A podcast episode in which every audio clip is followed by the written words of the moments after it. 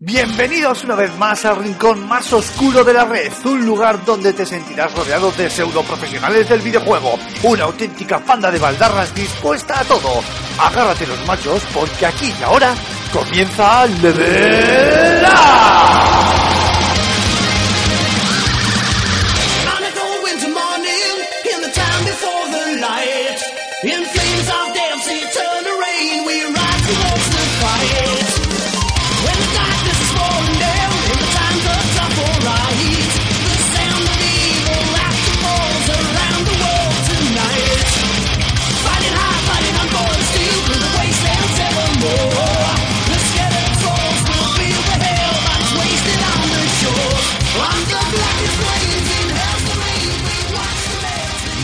Buenas a todos, queridos espartanos, bienvenidos a este Level Up, a este nuevo Level Up, el tercer programa de esta segunda temporada. Y en esta ocasión, la verdad es que tenemos una alineación de lujo. Retomamos a nuestros eh, queridos colaboradores habituales, lo cual siempre es de agradecer. Y además, os traemos un sumario de temas bastante, bastante interesante. En, una, en un primer bloque del programa, vamos a haceros un pequeño resumen de la actualidad, comentando bueno, un par de noticias o tres que hemos querido, hemos eh, tenido a bien traeros eh, al programa de esta semana, pues un poco por, por comentar también la, la actualidad y el día a día de, de esta industria que tanto, que tanto amamos. En el segundo bloque vamos a montar un bonito debate, o bonito o sangriento, no lo sé, porque con el troll de, de Cormac ya sabéis que puede pasar cualquier cosa.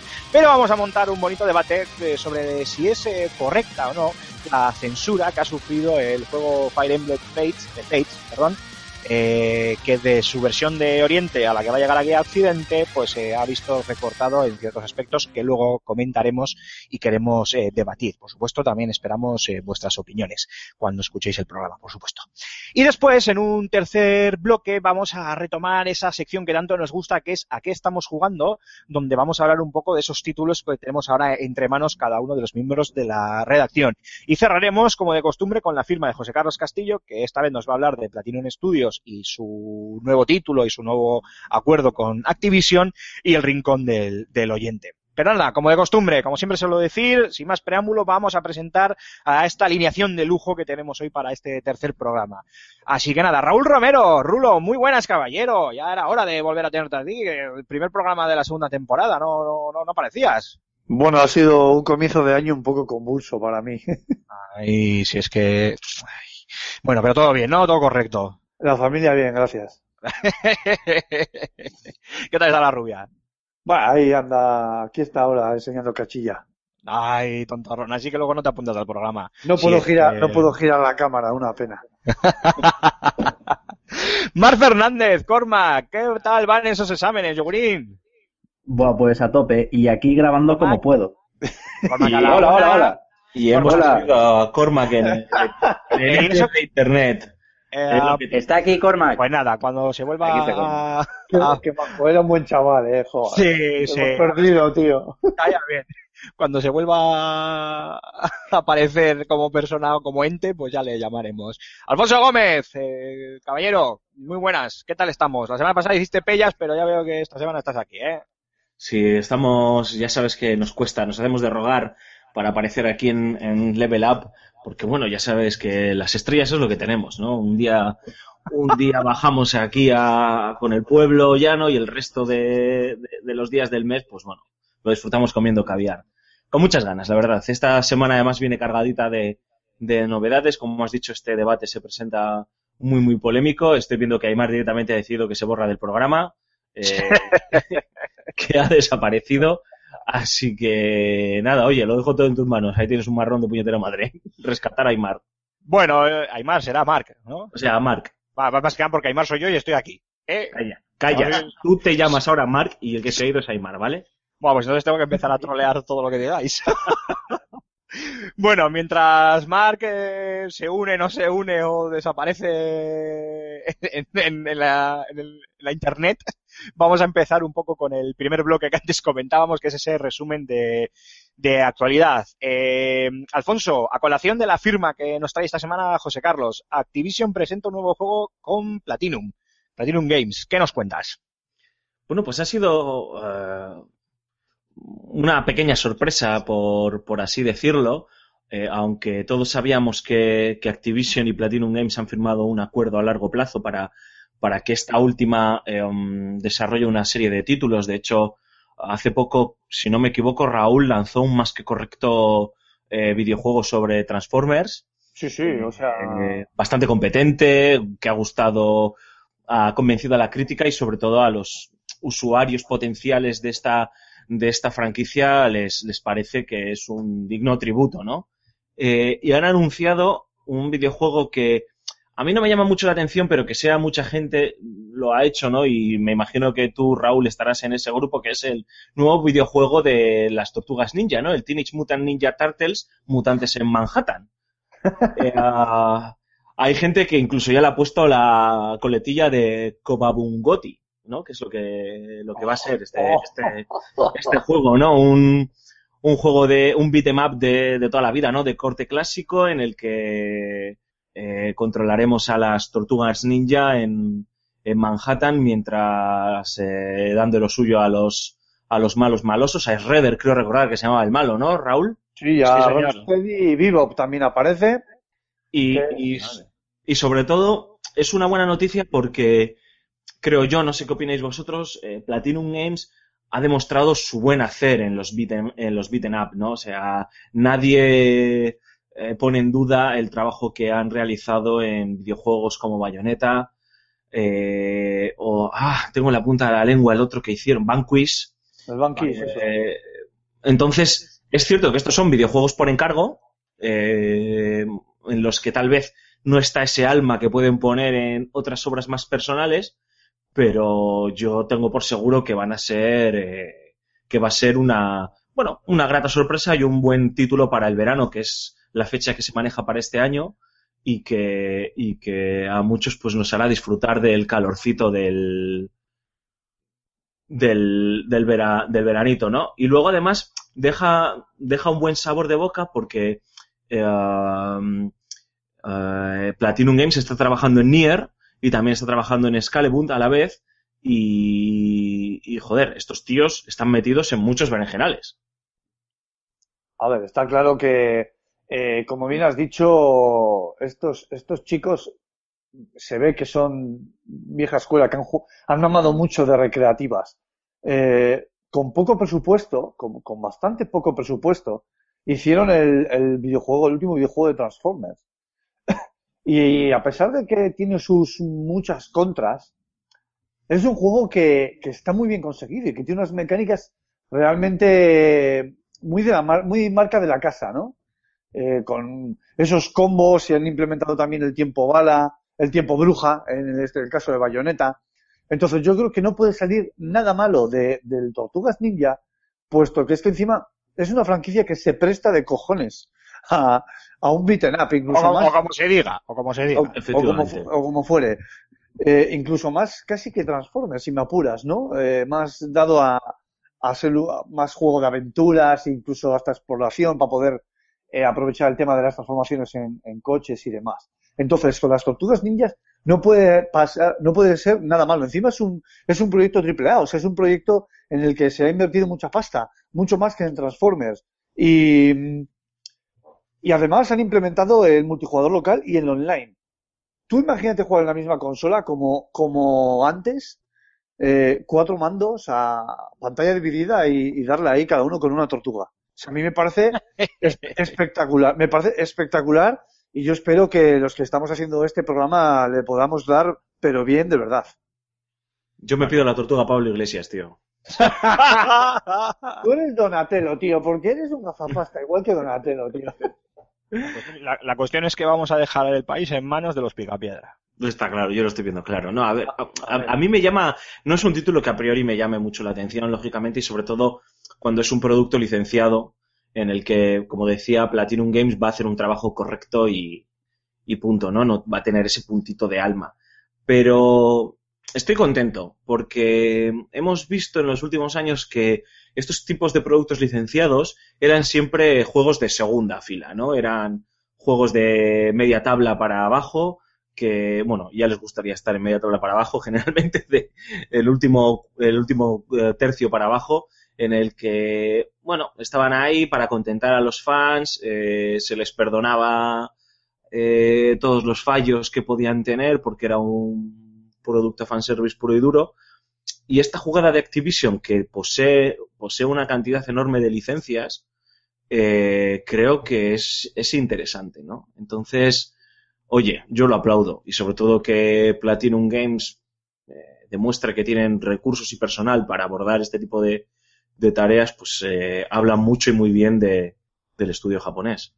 Sí, sí, es, ya te digo que, que Platinum Games tienen muchísimas tablas en esto eh, y están utilizando cada vez que cada vez que hacen un juego nuevo, diferente, eh, utilizan, eh, cogen un poquito de los anteriores y lo meten en este, en, el siguiente juego nuevo que están haciendo. Una forma de crecer espectacular. Se reinventan cada día, cada juego se reinventan como estudio y desde luego yo me quito el sombrero y tiene mis dice, vamos, totales. Bueno, vamos a, a continuar repasando un poquito la, la actualidad y ya que Cormac parece que se se ha caído ya no va a volver a levantarse, eh, Rulo, te toca Street Fighter V y su modo historia, que tanto está dando que hablar. ¿Qué nos cuentas? Bueno, eh, Capcom ha lanzado, está lanzando con, con cuentagotas eh, la información de, Street Fighter V, el futuro juego, el siguiente juego de la franquicia Street Fighter, que va a tener un montonazo de novedades, una evolución del Street Fighter 4 en toda regla y por ende de todos los Street Fighter, evidentemente. Eh, han lanzado un trailer con el modo historia, explicando un poco eh, lo que es eh, lo que va a ser el modo historia. No dicen mucho en el trailer, pero sí que dejan ver ciertos detallitos. Eh, no es- ya te digo que no es la primera vez que sueltan que sueltan ahí con cuentagotas la, la información, porque todos los que estamos somos eh, seguidores de los juegos de lucha, de los beaten ups y y ahí lo iba a decir, se me ha ido la palabra. Así que estamos ansiosos de, de poder echarle el guante con las betas que se nos ha ido abriendo un poco el paladar y hemos empezado a babear, eh, hemos empezado a vislumbrar un poco por dónde podían ir los tiros. Y ahora ya que queda poquito para que salga el juego, eh, pues, pues han lanzado el tráiler, eh, eh, dando un poco a conocer lo que es que el, modo historia que, va a tener, o sea, lo que es el tronco de, de lo que es el título de lucha, que sea un contexto para, para ponerte a jugar y, y por lo menos tener ahí un, un carril por donde, por donde ir tirando, ¿no? Un- Una motivación de cada personaje. Además, quiero recordar, eh, no, no estoy seguro que luego se, incluso se podría llegar a ampliar este modo historia mediante DLCs, creo que han dicho hasta gratuitos. No sé si, que me corrija alguno si me, si me confundo, pero, pero creo que es, que es así. Pero hay algún, perdona, Rulo, hay algún, o sea, yo he visto como algún revuelo con esta noticia de modo, modo historia en, en el Street Fighter y tal. Es, algo, yo hablo, ya sabéis, desde, desde el, desde la palabra del más profano, porque es que no toco un juego de lucha ni con un puntero láser, porque no es mi género, no me llama, no me llama nada la atención, entonces pues solo cuando suelo quedar con Rulo algún día en su casa y lo hace para humillarme, el resto de veces, el resto de- y hay, y podemos dar buena fe de ello, el resto de veces no, no lo hago. Entonces, ¿el modo historia es algo novedoso en, en esta franquicia o de no serlo eh, añade algo que antes no había? Porque es que yo he visto mucho revuelo, tío. A ver, sí, sí, sí, está claro. Modo historia han tenido todos los Street Fighter, que ha podido ser siempre, siempre ha tenido un modo historia que, bueno, eh, podrás estar de acuerdo o no con este modo historia, porque para mí me parece que es muy simple el modo historia de los Street Fighter, o sea, pero, pero muy, muy simple, no es tan profundo como pueda llegar a ser incluso el Mortal Kombat, un Death or o incluso Tekken, que tiene más enjundia. Pero sí que es verdad que ahora se- lo que se ha implementado es que cuando tú te, eh, según te vayas pasando los, eh, el modo historia de cada personaje, vas a poder adquirir eh, lo que ellos, lo que Capcom llama Fight Money. O sea, dinerito cash con el que poder adquirir pues nuevos personajes y seguramente eso me huele a micropagos, ¿eh? y seguramente más, eh, más habilidades o potenciar alguna habilidad, no sé cómo narices van a querer implementar esto. Están eh, toqueteando ya y dándole forma a los últimos puntos de, de lo que sería una tienda para, para el juego, para poder gastar este, este Fight Money. Eh, poco más que decir. O sea, yo creo que el revuelo aquí es precisamente lo que ha dicho Aymar. Es, huele a micropagos. Capcom no es la primera vez que, que tira por esta calle, ¿no? Por estos derroteros. Y seguramente, yo espero que por lo menos, o sea, la idea que yo tengo es que puedas adquirir estos contenidos pagando por anticipado, o sea, te abren la tienda y tú los gastas, o tengas los huevos de pasarte el, el- el juego con cada uno de los personajes en modo historia para poder desbloquear pasta y, poder adquirir este, estos contenidos que, bueno, habrá gente que, que sí, a ver, por narices vas a tener que, que eh, acceder a ellos, a esos contenidos, porque se va, lo que dice Capcom es que se va a desbloquear nuevos personajes.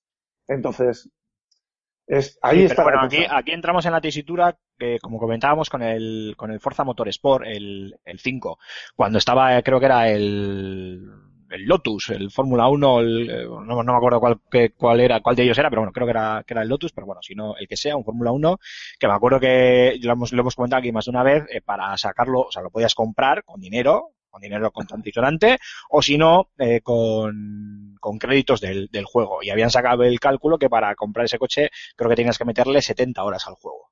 Sí, bueno. Claro, esa es la tesitura en la que estamos siempre. Si está equilibrado, bien. Si para sacarte al personaje X novedoso del DLC tal, te tienes que meter 180 horas al juego, mientras que si pagas 10 o 20 pavos lo tienes, pues ya te la están liando otra vez. Sí, sí, está claro. Y es que además lo que, lo que está haciendo Capcom es pues terminar de sincronizar esta, el lanzamiento de la, de la tienda del juego para que pueda coincidir con los primeros contenidos posteriores al estreno del juego. ¿Qué pasa con esto? Bueno, el, el- el lanzamiento del juego será en marzo, para que así ellos lo que han pensado es que van a dar mucho más tiempo a los usuarios para que acumulen estos Find Money a través de los modos para un jugador como el modo historia, antes de que se pueda abrir- la tienda. De este modo, el jugador adquiere mucho más pasta y ya tiene ahí un remanente para poder gastar en ella. Entonces, ahí está el tema. Ese, ese es el grosso. Entonces, pues bueno, hay que cogerlo un poco con, con.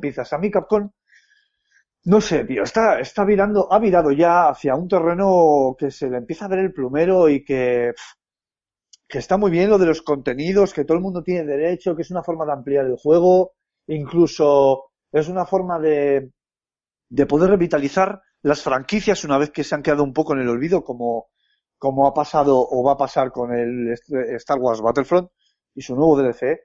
Eh, y creo que Capcom se ha pasado de frenada, con, o, o se está pasando de frenada. Habrá que ver cómo, cómo acaba todo esto, pero, pero vamos, a mí me pasó un verdadero fastidio, pues eso, que, que vayan a implementar de esta manera eh, estos pagos, ¿no? Habrá que esperar y a ver hasta cuánto tiempo, o sea, o cuánto tienes que andar jugando para poder adquirir suficientes Find Money para poder desbloquear, por ejemplo, un personaje. Bueno, pues vamos a cambiar. Bueno, te voy a coger yo el, el turno, eh, Rulo, y voy a comentar la tercera y última pre- bueno, pregunta, iba a decir, la costumbre. Noticia del, bloque, eh, que a mí me ha llamado mucho la atención, la atención y la he querido traer porque mm, hay algo que me gustaría explicar y que me gustaría comentar.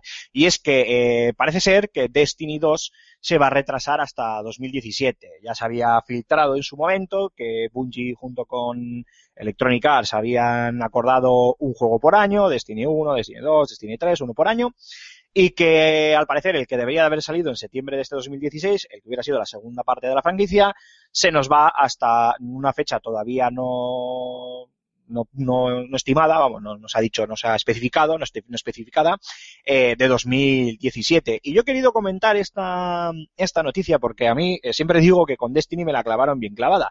Y obviamente no tengo absolutamente nada en contra de, de Bungie, vamos, de hecho yo eh, beso por donde ellos pisan porque me, me, me- me trajeron Halo en su día y eso es algo que, que no olvidaré, pero incluso antes, pues eh, juegos como Marathon o Marathon 2 Durandal, etcétera, etcétera, ¿no?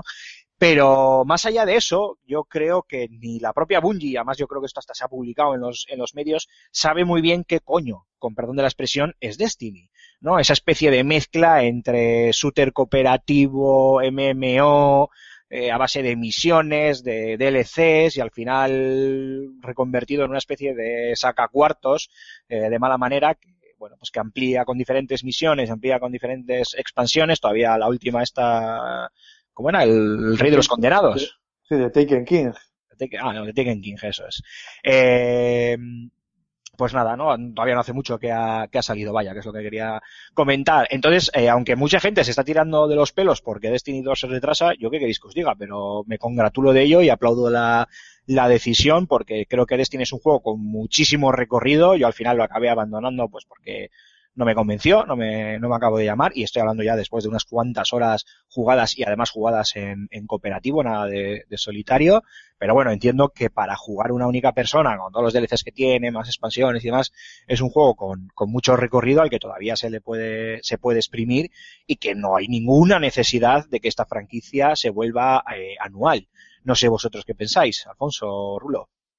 Yo creo que Bungie tiene un problema muy gordo con, con Destiny. Eh, creo que ellos tenían unos planes de lanzar entregas numerales, hacer una trilogía cada dos años, es decir, 2014, 2016 o 2018, y entre medias, es decir, en, los, en las que no eran entregas numerales, lanzar esas expansiones, como tú has, comentado ahora, y, y parece ser, según las fuentes de Kotaku que le han dicho que el juego se retrasa, pues eso no, no tiene buena pinta.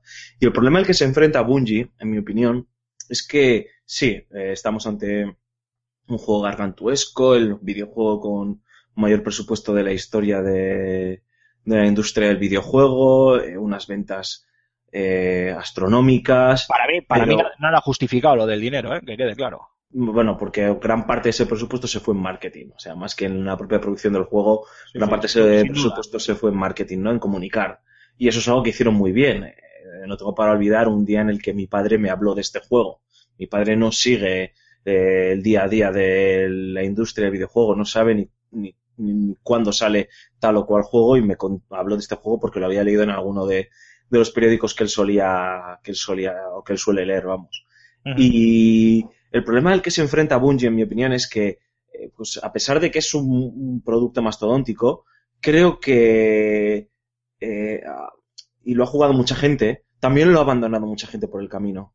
Porque es un producto complejo, en el que te han intentado vender una space opera monumental eh, a medio camino entre un Halo y un World of Warcraft, y, y claro, se ha quedado en ese punto árido, en mi opinión, en el que a, a, mí como jugador, y creo que hay unos cuantos millones de jugadores más ahí, no nos ha terminado de cautivar, porque la historia es un chiste, te pasas más tiempo leyendo los grimorios fuera del juego para enterarte del lore del propio título que, que de lo que pasa en el juego, y luego, pues eh, a nivel jugable, pues eso, ¿no? Es, es un MMO camuflado, no, sin camuflar, eh, en el que te pasas mucho tiempo pues loteando, grindeando y demás, ¿no? Y si no lanzan algo interesante ahora, eh, pueden tenerlo complicado para captar la atención de una manera positiva en un, en un posible Destiny 2. Porque ha habido mucha gente que se ha ido bajando del tren por el camino y tú, Aymar, eh, dices que te lo has pasado muy bien, pero por tiempo, por lo que sea, ya te has bajado. Es probable que tú ya estés evangelizado y que en un futuro hipotético no, no, no, Destiny 2 vuelvas. Pues, no, no, Alfonso, no, no, no, me has entendido. Yo me bajé porque el juego me, no, no me satisfazo, no, no me satisfizo, perdón. Sí. O sea, no, no es un juego que al de unas horas de jugar, al de unas cuantas horas de jugar, dije, yo quedando jugando esto, si lo que dices tú, el lore era de chiste, no me enteraba de nada, iba con los colegas, alguno igual ya se había pasado la misión, te iba indicando lo que tenías que hacer, entonces era mata, mata, mata, mata, mata, pásate la misión, siguiente misión, sí, sí, te comprabas sí, cuatro mierdas, aumentabas tu trajecito, tu armamento, tu no sé qué yo pollas. Tengo, yo tengo otra teoría, que si me dejáis os la, os la comento ahora mismo. Sí, un segundito, eh, dame un minuto y termino. No te entonces, dejamos. Entonces yo, yo, yo creo que el problema de Bungie es ese, ¿no? Que que tienen que lanzar algo potente que de verdad enganche a la gente. Las expansiones han estado bien, no sé cómo de bien han funcionado y cómo de bien, han, y cómo de bien se han vendido, eh, pero este Destiny 2 estaba llamado a terminar de consolidarlo, ¿no? Y ojo, que a lo mejor el retraso le viene bien porque están trabajando en todas esas cosas que se quedaron en el tintero. Pero está en ese punto de impasse extraño y complicado, en mi opinión, que le puede hacer bastante pupa. Vale, Rulo, dale. No, a ver. A ver, también, o sea, yo soy de los que me he bajado del carro. O sea, mi Destiny me atrapó. Yo, yo soy un, un jugador de fondo. O sea, de. No de fondo, de. De, de 100 metros, ¿sabes? De tita, de. Sprint. De eso, de sprint, que no me salía. Eh, o sea, me gusta jugar a los juegos, pero tengo que reconocer que me- no es que me canse, es que salen tantos y muy parecidos en, es- en- mecánicas que es que al final si quiero probar y quiero jugar a otra cosa, tengo que apartarlo. Y yo creo que eso es lo que está pasando, eh, y hablo en general con los videojuegos. Te sacan el Destiny. Joder, es un buen juego. Porque el fondo es que es un buen juego. Puede que no te guste la historia, pero el tema de cooperar, cómo está construida eh, lo que es el mundo alrededor de Destiny, está muy bien. Eh, ¿Qué pasa? Que, narices, ahí tengo el Call of Duty. ¿Qué tengo que hacer? Pues apartar un poco el Destiny para jugar al Call of Duty. Ya no me da para los dos.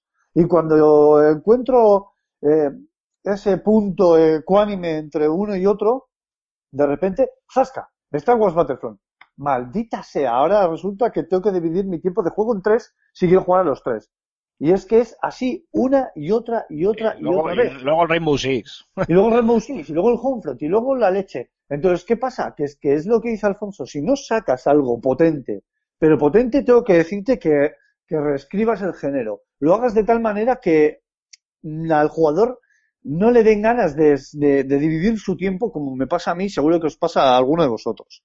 Entonces, como no No, sacas sí, re- redefinir lo han intentado. Lo han intentado de tal manera que ni Bien. ellos, saben, ni ellos saben lo que han hecho. bueno, tío, pero hay que tirar a puerta. Si no se tira a puerta, no se mete gol. Ah, no, no, sí, sí, les alabo el gusto, les alabo el gusto, pero yo creo que en, en toda esa vorágine eh, han hecho lo que Alfonso comentaba, que es perder Sí. a millones de jugadores que después de un tiempo han dicho, oye, venga, tío, a Claro. a casa con el muñequito este. Claro, porque al final el jugador lo que hacía es deambular, quedarte bastante loco, no enterarte muy bien de la historia y, al final la gente se dispersaba y se piraba qué es lo que ha pasado y se dividía el tiempo. Entonces tiene el juego de Destiny ahí en plan, pues voy a echar unas partidillas a este que hace mucho que no juego. Iban y jugaban. Pero yo creo que eso es una de las grandes lacras de, lo que es la industria, que sale tanto, tan seguido y, y- y bueno como para que tú vayas de un lado a otro, que es que al final tienes que apartar cosas. Pero no, ¿no crees que, que si sacan un Destiny 2 bajo las mismas premisas que, que el 1 le va a pasar exactamente lo mismo? Pues sí, yo creo que probablemente sí. De todas formas, eh, ¿cuánto tiempo estuvo Destiny en desarrollo? Die- ¿Diez años? A ver, igual digo una burrada, pero estuvo mucho, ¿no? Mucho tiempo, sí. No sé, no sé exactamente, Alfonso, no sé si tú sabes. No, no me acuerdo. O sea, Pero que- mucho, fue mucho sí, tiempo. O sea, estuvo, estuvo Una pues, barbaridad, ¿eh? Siete años Pues, o así. pues, a ver, tú, tú piensas que 343 cogió la saga Halo en, en la cuarta iteración de la, de la saga y por aquel entonces creo que Bungie ya estaba en el proyecto, sí, Bungie ya estaba fuera, sí. o sea que mm, ya ha Pues, llovido. Pues imagínate. Bungie lleva ya unos cuantos años fuera. Yo creo que, que eso, cinco años, seis o siete años, ya lleva, pero claro, al final el desarrollo del juego, pues desde que está, entras en, en la fase de concepción, todo lo que ha habrá cambiado la idea principal del juego y demás, pues bueno, pues, pues puede ser, ¿no? El acuerdo con, con Activision. eh, es un juego, han intentado, como bien decíais, eh, redefinir esto de los eh, shooters, meterlo en un universo multijugador masivo a priori, coma, permanente, eh, entre comillas, permanente, y, y bueno, como, como experimento está bien, pero a mí no, o sea, no me, enamoró y, creo, vuelvo a repetir, que este retraso, hipotético retraso, les puede hacer algo de daño, ¿no? Porque habrá si, si no anuncian algo más, de aquí hasta el lanzamiento, que tendrán que hacerlo, me imagino, de aquí hasta el lanzamiento de Destiny 2, la gente se va a ir. O sea, ¿dónde está la gente de Titanfall? Que no tiene nada que ver.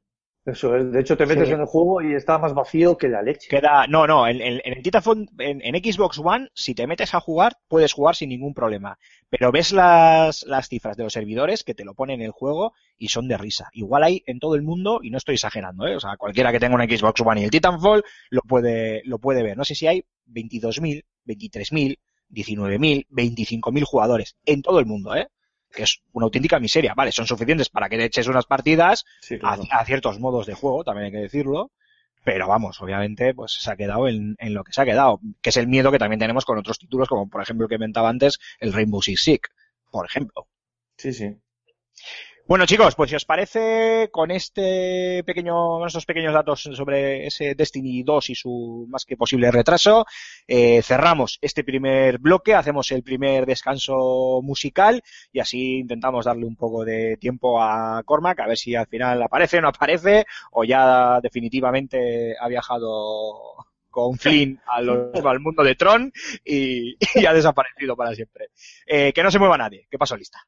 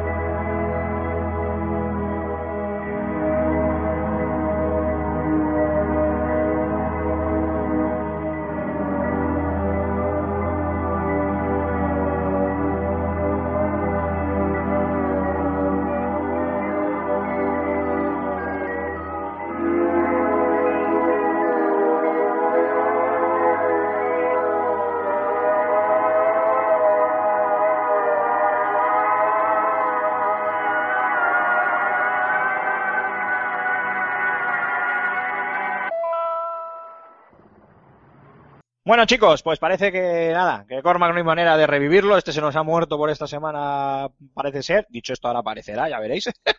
y vamos a seguir con el siguiente bloque del programa, que como antes decía al principio del, mismo, se trata de un debate para comentar, un debate, una charla, una mesa redonda, como vosotros queráis llamarlo, para comentar si es eh, correcta, si es lícita la censura que ha sufrido eh, el juego Fire Emblem Fates en, en- de su versión de Oriente a la que nos va a llegar aquí a, Occidente. Eh, Alfonso, Raúl, ¿me hacéis el favor alguno de los dos de contar exactamente de qué se trata esta censura? ¿Qué es lo que ha ocurrido?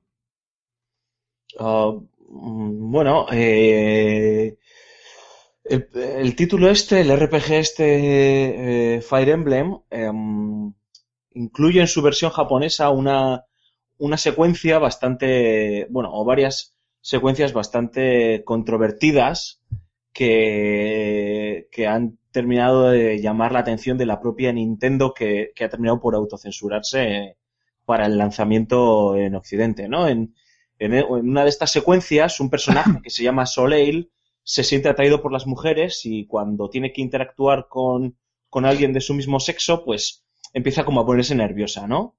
Y si en algún momento del juego la, la emparejamos, porque puedes mantener eh, emparejamientos, relaciones con, con personajes, si la emparejas con un personaje que sea masculino, este eh, le da una poción mágica que, digámoslo así muy rápidamente, le cura de su homosexualidad, ¿no? Sí, lo que hace, lo que hace esta poción es que a todas las mujeres, a todas las chicas del juego, lo que hace esta poción es que las ve como un hombre.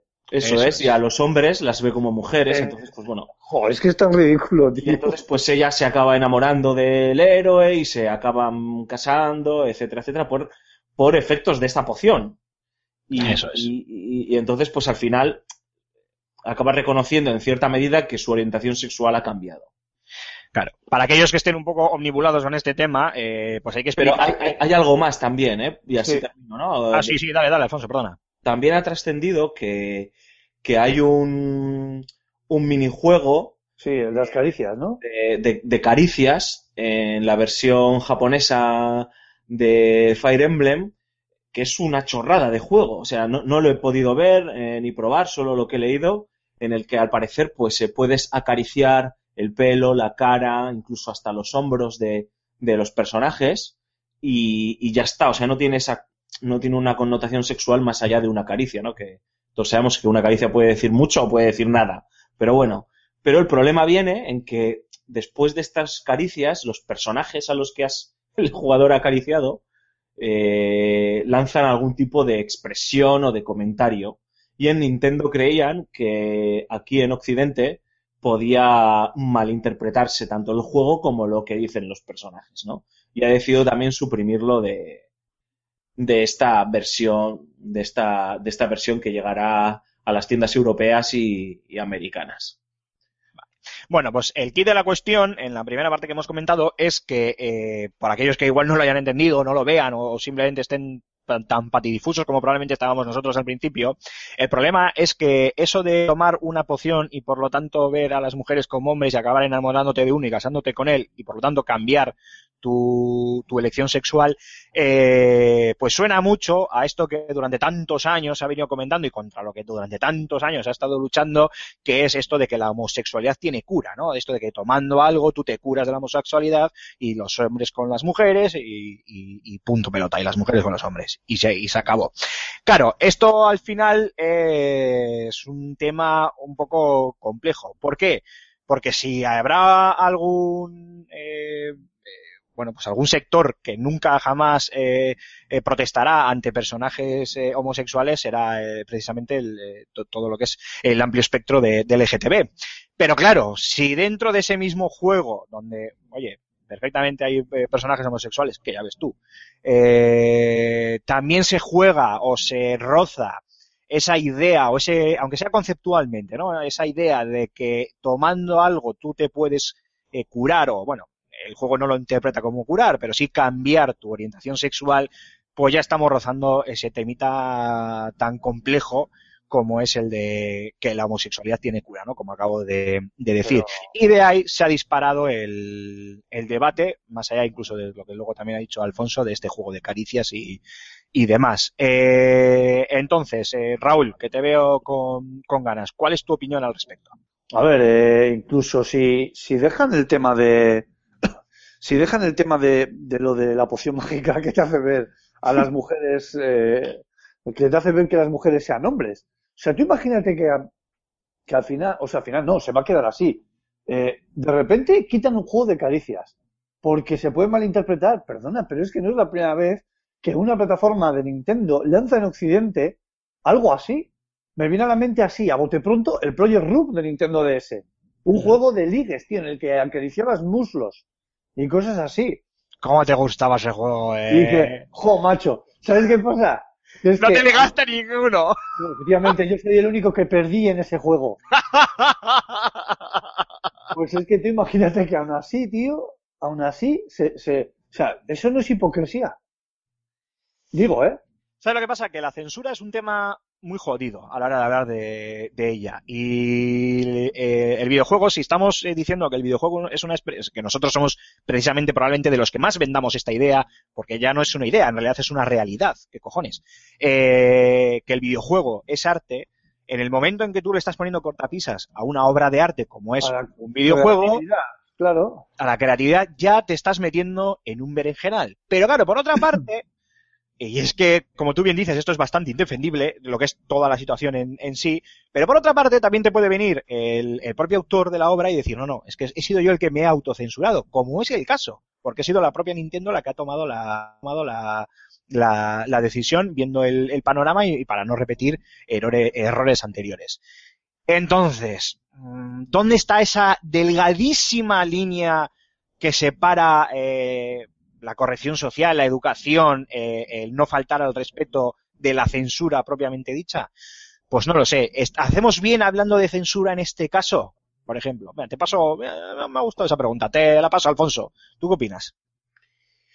A ver, al final, el primer censor es uno mismo, ¿no? Eh, nos pasa a la hora de hablar. por norma general, no solemos decir lo primero que nos viene a la cabeza cuando hablamos con alguien, o estamos discutiendo con alguien, o cuando acabamos de conocer a alguien que a priori nos ha podido caer mal, o no nos ha entrado, o no nos ha entrado por, por buen ojo, ¿no? Eh, nos solemos eh, tragar lo primero que nos viene, le damos una vuelta, lo regurgitamos y decimos, lo decimos con otras palabras o incluso mentimos, ¿no? Y, esto, y eso es una forma de censura. Y esto, a fin de cuentas, este ejercicio que ha hecho Nintendo de autocensurarse, con una enorme sensibilidad, por cierto, es un ejercicio de, cen- de censura pura y dura. Eh, tú lo has remarcado, Aymar. Eh, ha hecho un ejercicio de corrección social, ha hecho un ejercicio de educación. Eh, ¿Por qué? Pues porque Nintendo entiende que después de aquella polémica que se despertó en el Tomodachi Life en el que no se podía tener relaciones homosexuales y de repente se descubrió que había un bug que lo permitía y Nintendo lo acabó corrigiendo, o sea, es que corrigiendo, Y le acabaron cayendo, cayendo por de todos críticas. lados y desde entonces dijo que, que iba a, a, a tener un poco, a ser sensible, ¿no? Con estos asuntos. Eh, yo creo que ha hecho bien. Obviamente sí, estamos hablando de, de una obra eh, artística, eh, trabajo de alguien, de un guionista, de un productor, de un director que tiene una idea en la cabeza, que hay que Y que, entender quede, y que quede claro que no tiene por qué ser una persona homófoba ni nada por el homófoba, ni mucho menos. Que, Pues. ti- que- tiene, no lo sé, no le conozco, que tiene que ver también que, caramba, puede sonar a una chorrada, ¿eh? incluso no quiero que nadie se ofenda, pero es que es que eh, Japón es completamente diferente a, pero diferente a kilómetros y millones de años luz de, de Occidente, ¿no? Culturalmente y socialmente.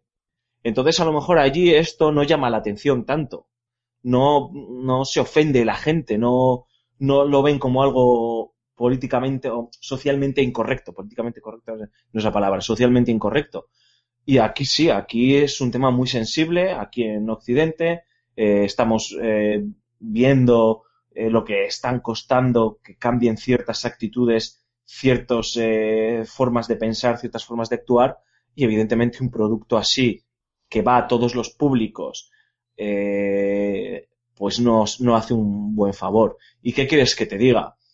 Eh, y que tampoco se me malinterprete. Si esto, si este caso nos lo encontrásemos en un, en una producción indie que pretende lanzar un mensaje o ahondar o abordar un tema, eh, incluso de alguien que, ¿qué coño? Que es homófobo y que piensa que la homosexualidad se cura, pues chico, oye, pues ahí está, tío. Ahí está, lo has hecho, haz lo que te salga de los, de las narices, igual que hay gente que lo escribe en libros, que lo dice en, misas y que lo dice en la televisión, pues bueno, pues como medio de expresión el videojuego se puede hacer. Pero yo entiendo que aquí Nintendo eh, ha, ha obrado bien. O sea, el, pro- el problema en el que se podía enfrentar eh, en Occidente, si lanza el Fire Emblem tal cual va a salir en Japón, podía ser morrocotudo. O sea, podía tener un, un fuego ma- magnífico, ¿eh? Vale, pues a colación de eso, Alfonso, te pregunto a ti, Raúl, ¿nos estamos volviendo con este tema o con estos temas eh, tan con- controvertidos más papistas que el Papa? Jo, pues a mí me da la sensación de que sí, de que es así. Estamos poniendo el grito en el cielo eh, por algo que, que a día de hoy yo creo que ya, eh, ya hablando un poco fuera de la censura, ¿eh? Eh, que ya deberíamos de tener más que asumido como, como sociedad en sí misma. O sea, yo entiendo que Nintendo coja y, bueno, tenga esa sensibilidad de la que ha hablado Alfonso y sea consecuente con, consigo misma. Porque la historia de Nintendo y la censura da como para hacer 13 películas de 13 horas cada una. O sea, tienes una enciclopedia llena de cosas, eh, el 90% de- desacertadas y el 10% más o menos acertadas. El tema es que eh, cada vez que, no sé, tengo la sensación de que, que es, exactamente, que somos más papistas que el Papa, es que más claro agua. Cada vez que sale un contenido de este tipo, se pone el grito en el cielo. A ver, vamos a ver, vamos a tener, vamos a ser un poquito más amplios de mira, no vamos a ser tan cerraditos. Es, un, es una chica que, le gustan las chicas. ¿Y cuál es el problema? ¿Y cuál es el problema? ¿qué estamos vendiendo? ¿Qué es peor? ¿Qué es peor? ¿Censurarnos? Que ojo, estoy a favor de la autocensura. Si el propio autor eh, coge y dice, no, no, que, que esto así no lo voy a hacer porque creo que de la otra manera va a ser mejor, Sí, pero ¿hasta qué punto influyen ahí las opiniones externas? Pues, eh, pues no lo sé. Siendo Nintendo es que yo ya no sé ni qué pensar eh, con la historia que, que ha tenido. Y aquí en, y aquí en, en Occidente, con estos temas eh, de, de la orientación sexual, de, de la homosexualidad y demás, siempre ha sido la sociedad muy, y los gamers, los jugadores, siempre han sido muy quisquillosos. Y siempre que se ha lanzado cualquier historia que, que tenga algo que ver, eh, ya se, se pone el grito del cielo. Me acuerdo, por ejemplo, del Mass Effect, el primer Mass Effect que tú tenías la posibilidad de, de liarte con, y hacerlo con una chica, que en este caso era una extraterrestre, no era humana, pero, pero bueno, es una chica al fin y al cabo con rasgos de mujer, de, de hembra, y, y, y estaba claro, y se puso el grito en el cielo. ¿Qué pasó? Se lanzó el juego, la gente jugó y dijo, ah, pues, pues igual no es para tanto. Claro que Joder, no. macho. Claro que Joder, no. Lo, que, lo que me costó a mí ligarme a la pitufa. Me cago en la leche. Y el juego, y es que, y estamos igual con el juego de caricias. Censurar, censurar ya lo de las caricias a mí me parece deleznable. O sea, tú, Bueno, ¿qué no lo sé, ¿eh? a mí me parece, me parece un, un minijuego bastante perturbador, te lo voy a Joder. decir así, claro. Eso de ir acariciando caras, el pelo, el hombro y demás, y que lancen expresiones, me parece muy del gusto japonés. O sea, Claro, claro. que, que puedo entender que en Japón eso se entienda y, y- y- incluso, no sé, sea, sea algo normal y aquí a mí, o sea, yo según lo estaba leyendo no he podido verlo, eh, no sé si hay un vídeo o lo que sea, me parecía perturbador, es que es la palabra que me venía en la cabeza, ¿no? Y en cuanto a, a si somos más papistas que el Papa y demás, o si tenemos eh, la piel demasiado sensible y tal con estos asuntos, yo, yo creo que, que evidentemente ha, ha cambiado mucho el, eh, la industria del videojuego, ha cambiado mucho la sociedad, pero hay ciertos estigmas que están ahí, ¿no? Y, y mira, yo voy a poner un ejemplo eh, de otro arte cultural como es el cine, ¿no? Y las películas de Tarantino, que son de todo menos corrección política. Y, y en esta Está, está Tarantino como para fichar con la, Dis- por la Disney, ¿sabes? Efectivamente, y, y en esta y se le ha tachado de racista y, y demás por eh, por cómo dibuja a los negros en sus películas, sobre todo en Django y en Los odiosos ocho, y es todo lo contrario, ¿no? Lo utiliza para lanzar un mensaje, ¿no? Eh, porque porque porque a pesar de todo seguimos siendo racistas, muy racistas, ¿no?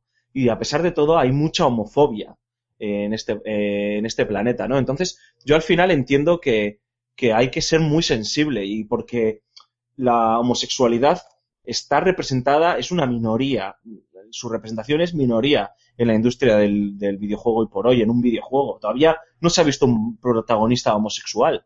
Hemos podido ver eh, pues eh, secundarios y demás, y además muchas veces cuando se representa a la homosexualidad se caen en tópicos.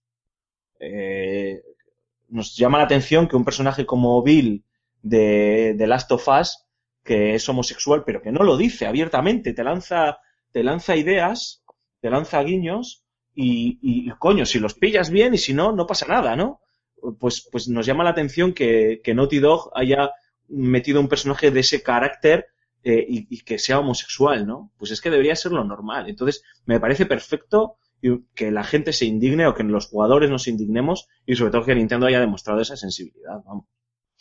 Vale, pues eh, me viene bien lo que tu comentario, Alfonso, porque quería haceros otra pregunta que enlaza, enlaza muy bien con lo que has dicho, que es eh, hasta qué punto el medio también impacta sobremanera en la manera en la que nos eh, tiramos de los pelos o no con este tipo de polémicas. Me explico. Eh, más allá del Fire Emblem, yo recuerdo otras polémicas eh, no censuradas, por cierto, como por ejemplo, así como bien dice Raúl, a bote pronto, me acuerdo de la famosa misión Nada de ruso del Call of Duty Modern Warfare 2 en la que tú eras un agente de la CIA infiltrado en un grupo terrorista y te paseabas por un aeropuerto pegando tiros y matando civiles a diestro y siniestro. Es cierto que podías saltarte la podías saltarte la misión y no había penalización alguna en el juego e incluso te podías pasar la misión entera sin pegar un solo un solo tiro. Pero bueno, aún así la posibilidad estaba ahí y me acuerdo que todo el mundo, especialmente estas eh, alarides, alarides de la paz y de la justicia americana, vamos, eh, montaron el, pusieron el, grito en el cielo con el, con el tema. Me refiero más que nada también para no centrarlo solo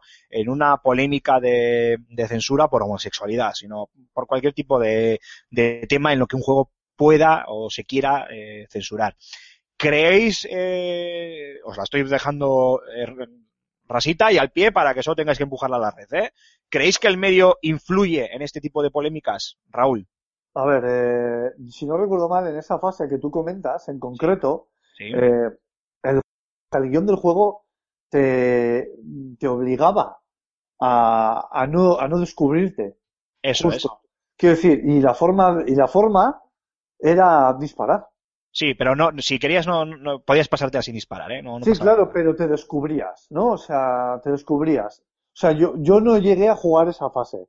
Pero no, no, sí no, da, da igual, no. La fase, la fase termina de una manera, no la voy a decir por si todavía queda alguien que quiera jugar a Modern Warfare 2, pero solo termina de una manera y no, yo me he pasado varias veces esa fase solo por probar y no, no hay cambios, ¿eh? O sea, el final de esa fase es el final que es, punto. El juego no te penaliza si... no te penaliza en ninguna de las maneras. O sea, que es una fase, una fase totalmente gratuita. Sí, efectivamente, pero bueno, que, que hila con la historia del personaje y de lo que está pasando en el, en el juego.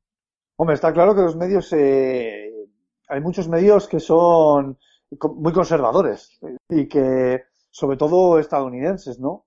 Que al final ponen el... Cuando me refiero, perdón ahora que te interrumpa Raúl, ¿eh? que digo por si no se me ha entendido la pregunta. Cuando digo el medio, me, de- me refiero a los videojuegos, por el tema de la interactividad. ¿eh? Sí, Ah, por el tema de la actividad. Vale. Claro, claro. Cuando digo el medio, Claro, literal, claro. el medio donde nadan los videojuegos, que es en la industria del videojuego y que, como bien sabéis, obviamente, esto es de perogrullo, pues si de algo de- por algo destaca es por la interactividad. Puede ser que eso influya, por eso digo lo de que os lo ha dejado rasita y para empujar a la, a la red. Puede ser que eso influya a la hora de levantar tanta polvareda y tanta polémica con estos temas. Me da igual ese ejemplo que he puesto del Call of Duty, Sí, o el que has puesto tú, o el de, o el del Fire Emblem, que es el que estamos hablando esta semana. Sí, sí, sí, está claro que, está claro que influye. Los, eh, los videojuegos como método de expresión, eh, eh, te pueden poner una multitud de, de situaciones, ¿no? Y hay unos, unos cuantos juegos que yo creo que sí que cruzan la raya y hay otros juegos que la, que la, que la bordean y no llegan a, cruzarla y que están bastante bien. Es verdad que como jugadores, yo creo que en general la sensación es un poco de, de sensibilización, ¿no? O sea, estamos tan acostumbrados ya a ver este tipo de cosas que simplemente las asumimos como algo normal, avanzamos, eh, pasamos la fase y aquí paz y luego gloria. ¿Cuántas veces te has escandalizado tú, Aymar, por ejemplo, eh, cuando has visto una escena de un videojuego y realmente te has llevado las manos a la cabeza diciendo, joder, esto sobra? O sea, piénsalo. Pues eh, de, de- de decir esto sobra, perdón, de decir esto sobra nunca. Porque como creo que ya bien sabéis, yo soy muy respetuoso con la obra de cada cual y Eso si el autor lo quiere expresar así, bien, si a mí no me gusta, obviamente lo dejaré de lado y punto. Eh, también es verdad que no me he encontrado, por lo menos yo, y haciendo memoria así rápidamente, no me he encontrado con un juego donde me haya, eh, donde haya visto algo ofensivo. Me acuerdo que hubo también mucha polémica, Alfonso seguro que tú también te acuerdas, creo que era el, el Medal of Honor Warfighter el que eh, de alguna manera mostraba, aunque no era dentro del, con- del contexto real de la historia, pero sí mostraba los famosos atentados de, de Atocha de los, de los trenes, ¿no? Del 11M.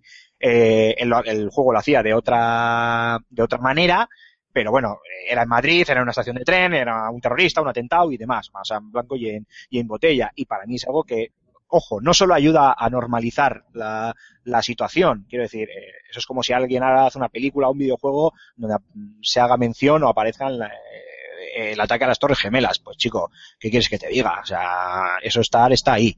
Yo en ese sentido no me, no me escandalizo, pero sí es mientras se haga desde el respeto, tío, o sea, quiero decir. Eso es. No Pero sí es cierto que he visto un juego, aunque hablaré más adelante porque tiene viene a colación de algún título de los que vamos a comentar esta misma semana, por cierto, pero hablaré de ello más adelante en FS Gamer y en vídeos de, de YouTube. Eh, alguna escena de decir, joder, vaya mensaje. O sea, ¿sabes? Una escena que por contexto encaja con lo que tú estás jugando y viviendo, pero que a la vez se nota que está metida eh, de una manera bestial para mandar un, un mensaje, en este caso muy político. Pero esto ya es meternos en otro berenjenal. Alfonso, la misma pregunta que le he hecho a Raúl, ahora te la, te la paso a ti.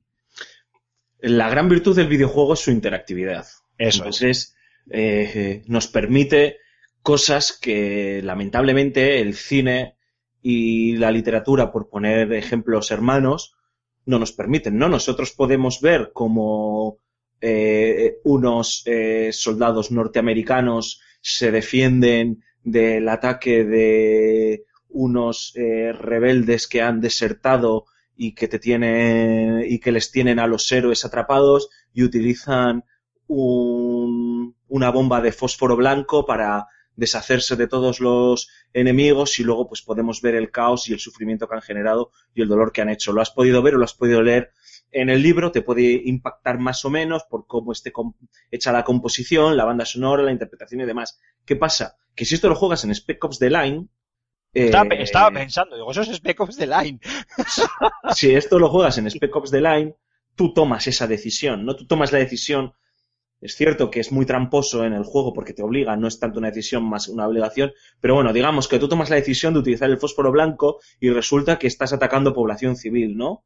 Ah, y encima ves de primera mano el daño que has hecho a esa población civil y a los muertos y los muertos que has ocasionado. Eh, ¿Es controvertido? Eh, ¿Puedes herir sensibilidades? Eh, ¿Podría haberse hecho, hecho de otra manera? ¿Sobra? Pues no lo sé, tío. Sinceramente.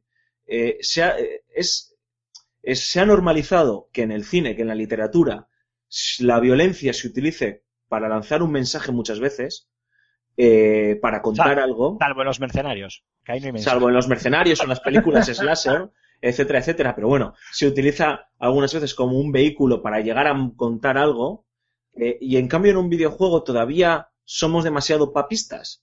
No, es que nadie va a pensar en los niños. Yo creo que, que mientras, mientras se haga, evidentemente, cuando se teman, tocas, tocan temas peliagudos desde el respeto y tal, pues porque ahí sí que, pues eso, ¿no? Puedes herir a un colectivo de víctimas del terrorismo. Pues vale, pues evidentemente no vas a frivolizar con los atentados de Madrid, pero ¿por qué no vas a mostrar eso? Muestras una realidad, muestras un contexto en el que el jugador se puede sentir identificado. Le ayudas a que diga, joder, es que esto es una amenaza real, ¿no? Porque ha ocurrido, yo sé que esto ha ocurrido, lo he visto, ¿no? ¿Por qué no? Pues, pues tío, pues no, no, no me parece mal, ¿no? Y poco a poco se, se está normalizando. Hace años, cada vez que salía un GTA, ¿de qué se hablaba de los Grand Theft Auto? Buah. de la violencia, de no sé qué, de matar a las prostitutas, con el etcétera, etcétera. Ahora ya no se habla de eso, se ha superado. Se entiende que, que Rockstar utiliza la violencia como un medio o como un vehículo para llegar a un camino, ¿no? A un mensaje, ¿no? La utiliza como un medio para alcanzar un mensaje.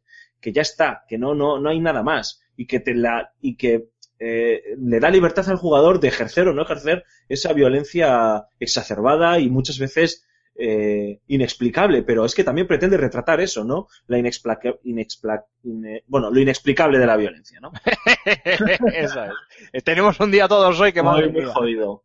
Entonces, pues, pues sí, eh, a veces a lo mejor el medio abusa de, de su capacidad de interactividad también para dejarnos en shock, pero no sé, a mí la, la polémica que se desató con la misión de, de Call of Duty es que, pues sí, pues me llamó la atención en su momento, incluso hubo un tiempo en el que pensaba que, joño, que coño, que a Infinity Ward, eh, era Infinity Ward, ¿no? Sí, Sí, a sí. Infinity Ward se les había ido completamente de las manos. Pero es que luego ves que te permitían pasarte la misión sin pegar un tiro. O sea, si tú querías no pegabas un tiro. E incluso saltártela. Y, bueno, sobre todo te permitían no pegar un tiro. Y ahí estaba el grado de elección, ¿no? Es decir, eh, puedes disparar o puedes no disparar.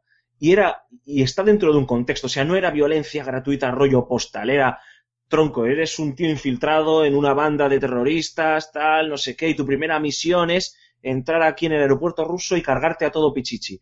Muy violento, mu- muy crudo, gratuito, pero te estaba contando algo que estaba contextualizando. Pero es que te daba la oportunidad de no hacerlo. O sea, si tú querías no pegabas un tiro. Pues ya está, no hay, no hay polémica para mí. O sea, no sé. No, no, no- yo no me escandalizo cuando veo las salvajadas que hace Tarantino por volver a nombrarle en sus películas porque las entiendo, tío. Y algunas son gratuitas. Vale, Joder. pero entonces, a colación de lo que, de lo que tú estás diciendo, Alfonso, eh, ¿no estaríamos en el mismo caso con el Fire Emblem? Me explico. Eh, si el juego te permite que el personaje mantenga sus relaciones eh, homosexuales con total normalidad, pero a la vez te, eli- te, te permite elegir una pócima para que esos personajes eh, femeninos se conviertan en masculinos, ¿no deberíamos de verlo también con, con buenos ojos? Quiero decir, es, Pero un es que no te permite elegir. Es que si tú te emparejas con Eh. un hombre, Sí, el hombre te da la poción y te, y te cura. Eso Te es. cura. O sea, lanza el mensaje. no, no es elegible. La cuestión es que Eso te es. va a pasar. y lanza el mensaje, o sea, claro, eh, y luego entramos en esa corrección social, ¿no? Es decir, estás lanzando un mensaje que está superado, evidentemente hay estudios científicos, manda chiste que hablemos de esto, ¿no? Pero que demuestran que la homosexualidad no es una enfermedad y que no se cura de ninguna manera. Así que, señores que nos estén escuchando que tengan hijos homosexuales, dejen de ver esos vídeos en YouTube en el que la acupuntura les va a curar de una enfermedad que no tienen, ¿vale? Entonces, dicho eso, a mí sí que me parece que ahí no es ser más papista que el Papa, ahí simplemente me parece que es, por el amor de Dios, un puntito de educación y un puntito de, de corrección social. Es que eso es, eso es un insulto. Ahí estás insultando a un colectivo. Entonces, coño, has cruzado una línea del mal gusto, tío. Lo siento, mal gusto, mal, muy O mal. sea, que, o, sea, o sea que para ti, Alfonso, lo suyo es que el Fire Emblem te diese la oportunidad de que pudieses elegir si tomar o no tomar la pócima. No, para mí lo que tenía que hacer es que te permita tener relaciones homosexuales o relaciones heterosexuales o relaciones zoofílicas, tío, me da igual, siempre desde el respeto, pero que no te diga que te tienes que tomar una poción para curarte, tío. No, porque si yo quiero ser un personaje bisexual, pues tendré relaciones con un hombre y tendré relaciones con una mujer y ya está, y no pasa nada, tío. Pero ¿qué es eso de que, de que hay una cura para, Una para, para la homosexualidad? Es que está muy mal. Y estoy seguro, como bien apuntaba Aymar, no lo sé, que el señor guionista o el tal seguramente no es homófobo y simplemente no se le ocurrió una forma mejor de cómo solucionar el asunto, ¿sabes? Y ya está. Y ha metido la pata y yo creo que ahí Nintendo ha estado, ha estado listo. Muy bien, pues yo creo que con esto es más que suficiente. Así que brevemente, eh, Raúl Alfonso, empezamos por ti, Rulo, eh, unas breves conclusiones con el tema de la censura. No hace falta que te centres en Fire Emblem, ¿eh? en, en general, la censura. Bueno, la censura está, hay que censurarla. La censura hay que censurar. Hay que censurarla porque la censura hace daño. La censura con mesura, bueno, vale. eh, no quería ir. A ver, cuando la censura, cuando es autocensura, a mí me parece bien porque, porque es lo que hemos estado hablando aquí. Si de repente yo creo que algo que yo he hecho, creo que eh, no es de mi gusto y va a ofender y que lo creo conveniente, pues lo quito y si creo conveniente dejarlo, pues lo dejo. Pero que se ande censurando por censurar solo porque se piensa que en Occidente vemos una teta en la tele y nos echamos las manos a la cara, pues hombre, me parece muy Nintendo por su parte. Y tengo que- También el Japo es un poco extremo, ¿eh? porque ya ves es lo que esos, te iba a esos- decir. esos programas tan Sí. bizarros que tienen en la Joder, ¿tú, has, televisión. tú has visto al que el tío está boca abajo, le abren de patas y se acerca una máquina dándole cachiporrazos al pene? Es que es la hostia. Bueno, Eso solo- solo lo ves tú. solo tengo que decir, ya, no me digas cómo llegué a yo. Y solo tengo que decir que, que Japón es la bragueta del mundo, tío. A tomar por saco. Alfonso, Bueno, eh, a mí me parece muy bien que si alguien quiere cruzar el camino de del insulto, de la incorrección y demás porque quiere soliviantar a las masas, pues que luego acepte las consecuencias de hacerlo, ¿no? El planeta Tierra está lleno de gente que ha, ha tomado este, este camino y ahí tenemos a Donald Trump, por ejemplo, y oye, pues, pues tiene toda, hay muchas probabilidades de que llegue a ser presidente de los eh, grandes Estados Unidos de Norteamérica, ¿no? que Dios, que Dios nos pille confesados. Y, y- y hablando en serio, en los campos culturales y artísticos, en literatura, en cine, en pintura, en, en música, hay mucha gente que, que, que so- sobrepasa esta línea, ¿no? La línea eh, del, buen gusto eh, y de la corrección. Entonces, pues, y no pasa nada, ellos lo aceptan, aceptan, el, aceptan evidentemente que también eh, suelen acabar arrinconados en una esquina con un público muy reducido y demás. Pero yo entiendo que Nintendo no quiere insultar a nadie y menos a una mayoría que en la industria, en representación dentro del videojuego, sigue siendo minoría, pues me parece que haya estado muy fino. En cuanto a la censura en sí, pues no me gusta la censura, como creo que no le gusta a nadie, ¿no? Pero esa autocensura que nombrábamos al principio está ahí y somos, y somos nosotros. Y Nintendo lo que ha hecho ha sido autocensurarse, ¿no? No ha venido ningún organismo de fuera que les haya dicho qué tiene que haber y qué no tiene que haber en su videojuego. Y podían haberlo lanzado tal cual. Si hubiesen enfrentado, como hemos dicho, a una ola de críticas, a un tsunami de críticas, yo creo que descomunal. Y, y obviamente eso no, no quiere ninguna multinacional como Nintendo que aquí está para hacer dinero y que luego es una compañía friendly, ¿no? Como se dice. Entonces, pues bueno. Muy bien, chicos. Pues segundo descanso musical y volvemos ahora mismo con el que estamos jugando.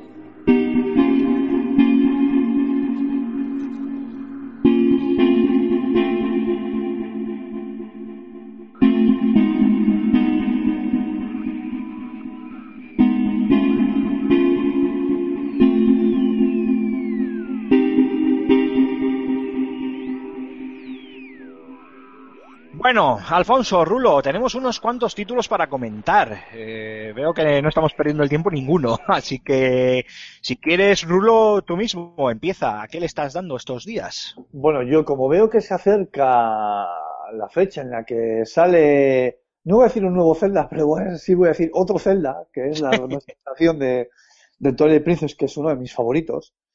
Pues he cogido y he dicho, voy a jugar a un juego que tenga mazmorras, que tenga un caballo, y me ha venido a la mente Darksiders 2, así que me estoy le vuelto a dar a Darksiders 2. Un juego que, que bebe mucho de, de Zelda, o sea, y además los desarrolladores THQ lo han dicho abiertamente, que, que le cogen muchísimo de Zelda. La estética es totalmente diferente, pero ahí tenemos un punto céntrico donde acceder a diferentes mazmorras, conseguir objetos, abrir cofres, o sea, todo, todo se parece mucho, muchísimo a, a la saga Zelda. Y por ese motivo, pues le he vuelto a dar. O sea, y además es que me parece un juegazo. Y además doblado al castellano. La verdad es que eh, a mí me dio mucha pena eh, el cierre de, de, de THQ, porque tenía, tenía, bueno, que gracias a Dios algunas ya se han ido repartiendo, valga la expresión, eh, unas licencias bastante cojonudas. Pero, ¿Dónde pero dio bueno, para, ¿dónde dio para la, la licencia esta, Darksiders? A Nordic Games, la tiene Nordic Games. Porque yo creo que el Darksiders 2 fue un juego totalmente maltratado. O sea, un juego que, no sé, dio la sensación que, que aunque la crítica estaba totalmente a favor del juego, porque era un, es un juego notable, más que notable yo diría, eh, no tuvo las, las, las ventas que, que se esperaban siquiera. O eso tenía las expectativas demasiado altas. Entonces, no sé, me dio que fue un poco maltratado, si no es por un sitio es por otro. A ver qué hacen estos Nordic Games con, con la franquicia. Yo espero ver un Darksiders dentro de no mucho. Pues no sé yo si habían dicho que estaba por el momento en stand-by, ¿eh? yo me suena eso, Alfonso, sí. Yo en algún sitio había leído exactamente lo mismo, que habían dejado aparcada la, la licencia. Malditos seáis. Ya lo siento, Rulo. Tendrás que conformarte con el Zelda. qué pena. Alfonso, ¿y tú qué? ¿A qué le estás dando? Yo sé que hay un juego que tienes muchas ganas de hablarnos, que llevas semanas dándonos la tabarra con él. Bueno, eh, he terminado de darle hace poco, este fin de semana, y, y espero que se publique pronto eh, su crítica en FS Gamer, que es el Oxenfree. que Es un, un videojuego independiente de, de un estudio eh, norteamericano que, que tiene gente que ha trabajado en Telltale Games o en Disney, ¿no? O sea, Estamos hablando de, de auténticos talentos. Y es una aventurita corta de cuatro horas que es, digamos que lo podríamos encasillar en el género de la aventura gráfica, pero tampoco le estamos haciendo mucho favor porque no es una aventura gráfica en sí. Está bien Es- conversacional, ¿verdad? Sí, porque, eh, claro, no hay inventario, no hay point and click, eh, hay conversaciones, eh, hay Como, de- plataformas, entre comillas. como los de Telltale Games.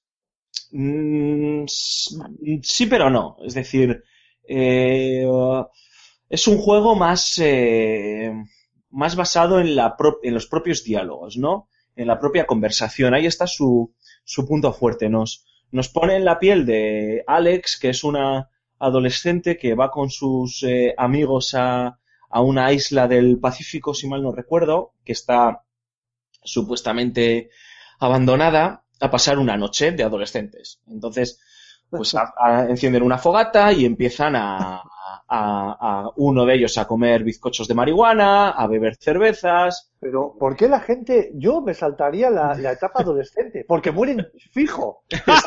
Está, está muy bien, tío, porque da pie a muchas cosas como este Oxenfree, ¿no? Entonces, eh, juegan a un juego así como muy extraño de verdad o sopapo, en el que se intentan poner en apuros a la gente y tal, ¿no? Y luego pasa una cosa, todo se va de madre y digamos que el juego pasa a ser una especie de thriller psicológico y Goonies, ¿no? Para que nos entendamos. entendamos. Eh, ¿Dónde está la gracia de este Oxenfree? ¿Dónde está su principal valor, no? Está en que utiliza el diálogo como, como mecánica jugable, ¿no? Es decir, no solo como un medio para que la historia avance, sino como un medio para que nosotros nos entretengamos y para que sea interactivo. Y aquí es donde se nota que son herederos de Telltale, ¿no? Porque eh, Telltale, eh, junto con Quantic Dream, eh, um, evolucionaron el diálogo en la industria del videojuego, ¿no? En el propio, en el propio videojuego, ¿no? Como mecánica. Antes, cuando hablábamos de, de videojuegos, o sea, de diálogos en, en un videojuego, generalmente la acción se paraba. Tú te quedabas quieto y el tiempo no corría, te podías levantar, comerte un bocata, echar un pis, volver y to- tomar la respuesta que querías. Quantum Dream y Telltale Games introdujeron esas barritas de tiempo o esos segundos que pasan muy rápido para que la conversación fuese un poco más natural y también para que forzase esas situaciones de urgencia en la que tienes que tomar una decisión o hay una gran discusión y, y- claro, o sea, la, la- la discusión sigue, no se para porque tú tengas que responder.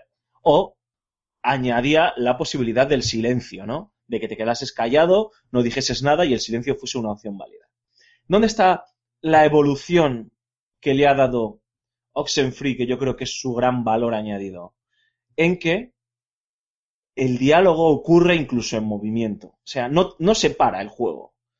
Eh, En las aventuras de Quantic Dream, en las aventuras de Telltale Games, cuando alguien te habla, los personajes están quietos.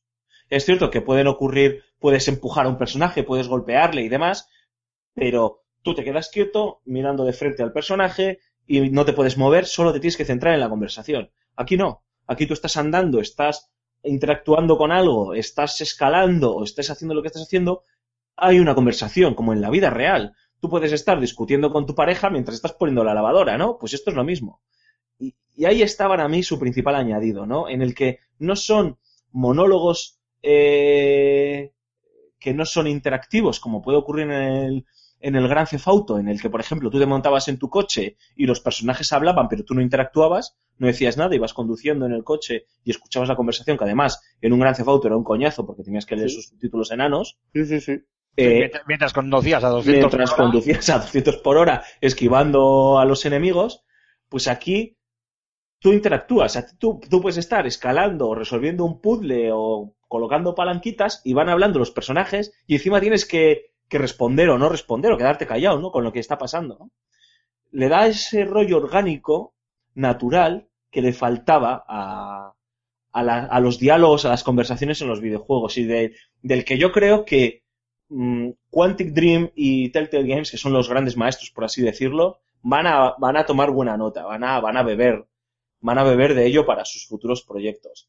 Eh, por lo demás, bueno, pues es un, juego sencillito, con un diseño artístico eh, como de acuarela, por así decirlo, muy impactante, muy, mm, eh, no sé, muy precioso, muy preciosista. Eh, eh, lo mejor de todo es esa banda sonora que nos recuerda a la música de los años 80, de las películas de los años 80. Eh, por eso también yo creo que me ha recordado mucho a los Goonies eh, en algunos mo- momentos. Y la gran pega de todo es que está en inglés y que además su inglés es bastante complicadete. O sea, es un inglés Pregunta, ¿por encima o por debajo que Juego de Tronos de Telltale? por encima de Juego de Tronos. Muy, es algo que ha resaltado mucha gente. Eh, sobre todo porque todo ocurre muy rápido. Las conversaciones son muy rápidas, son muy de adolescentes. Los adolescentes cuando hablan, nosotros también lo hacemos, ¿no? Pero cuando hablan, si alguna vez te has parado a escuchar a algún primo que tengas o algún amigo, se interrumpen entre ellos, eh, em, hablan de cosas súper triviales y siguen enlazando temas con otras cosas importantes y se vuelven a interrumpir. Y aquí está reflejada esa gracia, ¿no? Hay un personaje que te puede estar hablando sobre lo que sea y tú le puedes mandar a callar y le interrumpes. O sea, tío te está contando, no me, me acuerdo de una conversación, ¿no? Pues que hablaba uno de ellos de las magdalenas de marihuana, tal, no sé qué, y tú le puedes mandar callarse y se calla. Se calla y se interrumpe y, y hablas de otro tema y al de un rato ese tío vuelve a sacar el tema de las magdalenas porque lo has cortado y quiere seguir contándotelo, ¿no? Está, está muy bien, está, es muy orgánico. Y tiene un inglés bastante complicado. Yo ha habido algún momento que o fu o fu. Y claro, va todo tan rápido que para tomar según qué, decisiones y demás, o quedarte tú contento con la respuesta que das, pues, pues hombre, sudas un poco de tinta, ¿no? Pero bueno, yo sí que confío que al ser un juego de cuatro horas, la escena tradu- traductora española, rollo clan de LAN y demás, desde aquí os animamos, acabarán traduciéndolo, ¿no? Porque merece, la verdad es que es una propuesta que merece mucho la pena, ¿eh? Mucho, mucho, mucho la pena. Yo te quiero Bueno, hacer pues- una pregunta. Ah, Quiero- perdona, perdona, Raúl, dale, sí. No, una preguntita. Te quiero hacer- eh, El juego está en Steam, ¿verdad, Alfonso? En Steam y en Xbox One. Si mal Y- no me- Y está No. a, 20, a 20 euros en Steam, por ejemplo. Sí, creo, no me acuerdo si son 20 euros. En o- Steam son 19.99, sí. Eso es, está, está a un precio, pues bueno, asequible. Asequible. Ah, pues si son cuatro horas, tío, yo fíjate que te iba a decir que igual estabas, era hasta caro. A ver, eh, es que yo creo que medir el precio de un juego por su duración creo que es un error, ¿no? Porque al final también es lo que te quiere contar eh, la, pro- la propuesta en sí. Mira, Yo creo- Journey.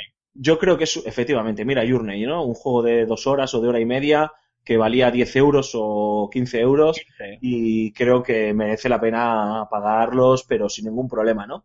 Y con Oxenfree también, ¿no? Porque no es el hecho de que el juego dure cuatro horas, es el hecho de cómo está contada la historia que te cuenta, cómo está implementada esta nueva mecánica del diálogo, que para mí es lo mejorcito sin duda, la historia está muy bien, y sobre todo porque tiene un componente yo creo que rejugable, ¿no? Es una pena. Antonio y yo, Antonio está jugándolo ahora, vamos a hacer en FS Gamer, para la gente que se lo haya jugado, que le dé igual el juego, vamos a hacer un, un artículo en el que iremos hablando del juego con spoilers, porque es un juego que se, que se presta, tiene una historia muy enrevesada por detrás y sobre todo un final de estos de señor, tengo que comentarlo con la gente porque da pie a muchas teorías. Entonces, eh, merece la pena y es rejugable, ¿eh? O sea, tiene múltiples finales, múltiples decisiones y, y yo creo que, coño, que está bien. 20 euros para un producto indie, primer lanzamiento, Precio populista. más que merecido, más que merecido. Y además porque es un debut eh, más que notable, ¿eh? O sea, estos señores es el primer lanzamiento que hacen. Varios premios en la escena indie y un 81 sobre 100 en Metacritic de nota, por ejemplo. Sí, Pues o sea, está- está muy bien. merece la pena, de verdad, ¿eh? Eh, y yo me espero, espero que lo acaben traduciendo para que todo el mundo lo pueda jugar. Pues, eh, Alfonso, ahora te voy a dar paso a alguno de, los otros juegos que sé que quieres comentar. Perdonar. Pero si no te importa, te voy a coger el testigo y voy a hablar yo de alguno también de los que estoy mirando. sí, sí, sí. Pues mira, el primero que quería comentar, y viene a colación de lo que antes hablábamos, era el propio Homefront. Ojo, no Homefront de Revolution, que tenemos ahora a las puertas ya la, la beta y poco después en abril el, el juego, sino el primer Homefront. Ya lo jugué en su día en, en Xbox 360, es un título, un shooter que me encantó, shooter al uso, ¿eh? tampoco tiene nada del, del otro mundo más allá de la, de la historia y del guion de, John Milius.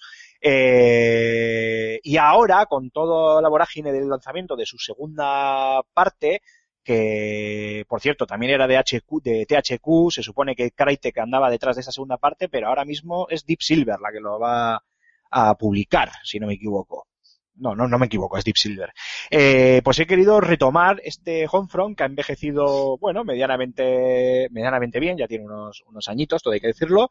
Eh, lo tengo en PC, eso sí, eh, con lo cual además puedo jugarlo, pues, bueno, pues eh, al máximo de su, de su capacidad técnica y bueno, es un shooter, eh, como decía, ¿no? Al uso, eh, sigue a pies juntillas todos los tópicos que se han establecido en el género, pues gracias a títulos como Call of Duty o Battlefield, pero como decía también, eh, lo importante en este caso es eh, su historia, ¿no? Que John Milius, para aquellos que no lo sepan, es un conocido escritor norteamericano que entre otros títulos, pues escribió, por ejemplo, el, el libro en el que está Amanecer Rojo, bueno, no sé si el libro también se llama igual, creo que sí, Red Down, Amanecer Rojo, en el que luego se basaron las, se basaron las dos películas, la de los años 80 de Patrick Swayze y el remake de, de hace bien poquito, hace un año o, me, o algo así, o un año o dos, de Chris Hemsworth, lo que creo, si no recuerdo mal y si no que me corrijan los oyentes, eh, aquí no llegó a estrenarse en cine, sino directamente ya en, en Blu-ray para, para alquiler y que todavía no hace mucho lo han, da, han dado en televisión. La premisa es exactamente, la, es exactamente la misma, cambiando simplemente el enemigo, que aún así también sigue siendo igual. Ya sabéis, el americano en contra el comunismo, ¿no? En los años 80 y cuando este hombre escribió Amanecer Rojo, pues eran los rusos los que lanzaban un ataque brutal contra los Estados Unidos y la invadían. Y entonces el campo de batalla pues dejaba de ser las tierras baldías de eh, Afganistán o cualquier otro país que queráis eh, pensar del Medio Oriente o Próximo y, se pasaban a las calles de, los Estados Unidos, ¿no? Algo que realmente generaba mucho impacto y que eh, casa también a colación un poquito con aquella eh, fiebre antinuclear o fiebre de miedo a lo nuclear que se desató durante los, eh, los primeros las primeras décadas de la Guerra Fría, en los años 50, años 60, eh, ya en los 70 yo creo que la cosa ya se había enfriado, donde pues la gente, sabéis que se construía búnkeres en su casa y comía, com- eh, compraba comida, en- comida enlatada, perdón, eh, porque pensaban que en cualquier momento el ruso le daba el botón y a tomar por culo la bicicleta. Eh, pues bueno, jugando un poco con ese estereotipo, bueno, estereotipo, tampoco lo llamaría así, porque en realidad esto es, esto es historia de los Estados Unidos eh, pura y dura, real, vamos, ocurrió así, pues John Milius jugaba con la idea de un, país comunista lanzando un ataque masivo contra Estados Unidos, invadiéndolo.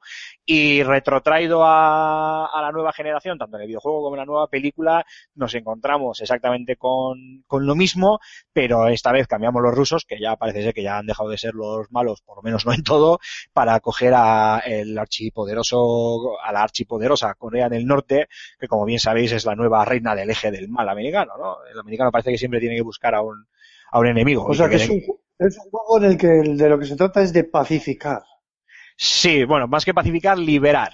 Tienes que liberar tu país, liberar tus calles. Es un mensaje con un profundo y un marcado mensaje político del que hablaremos largo y tendido en FS Gamer. Estamos, o en este caso estoy yo, trabajando en ello eh, pues desde hace ya algunos días y, que no, no tardando mucho espero poder traeros tanto en, texto, en artículos como en, como en vídeo.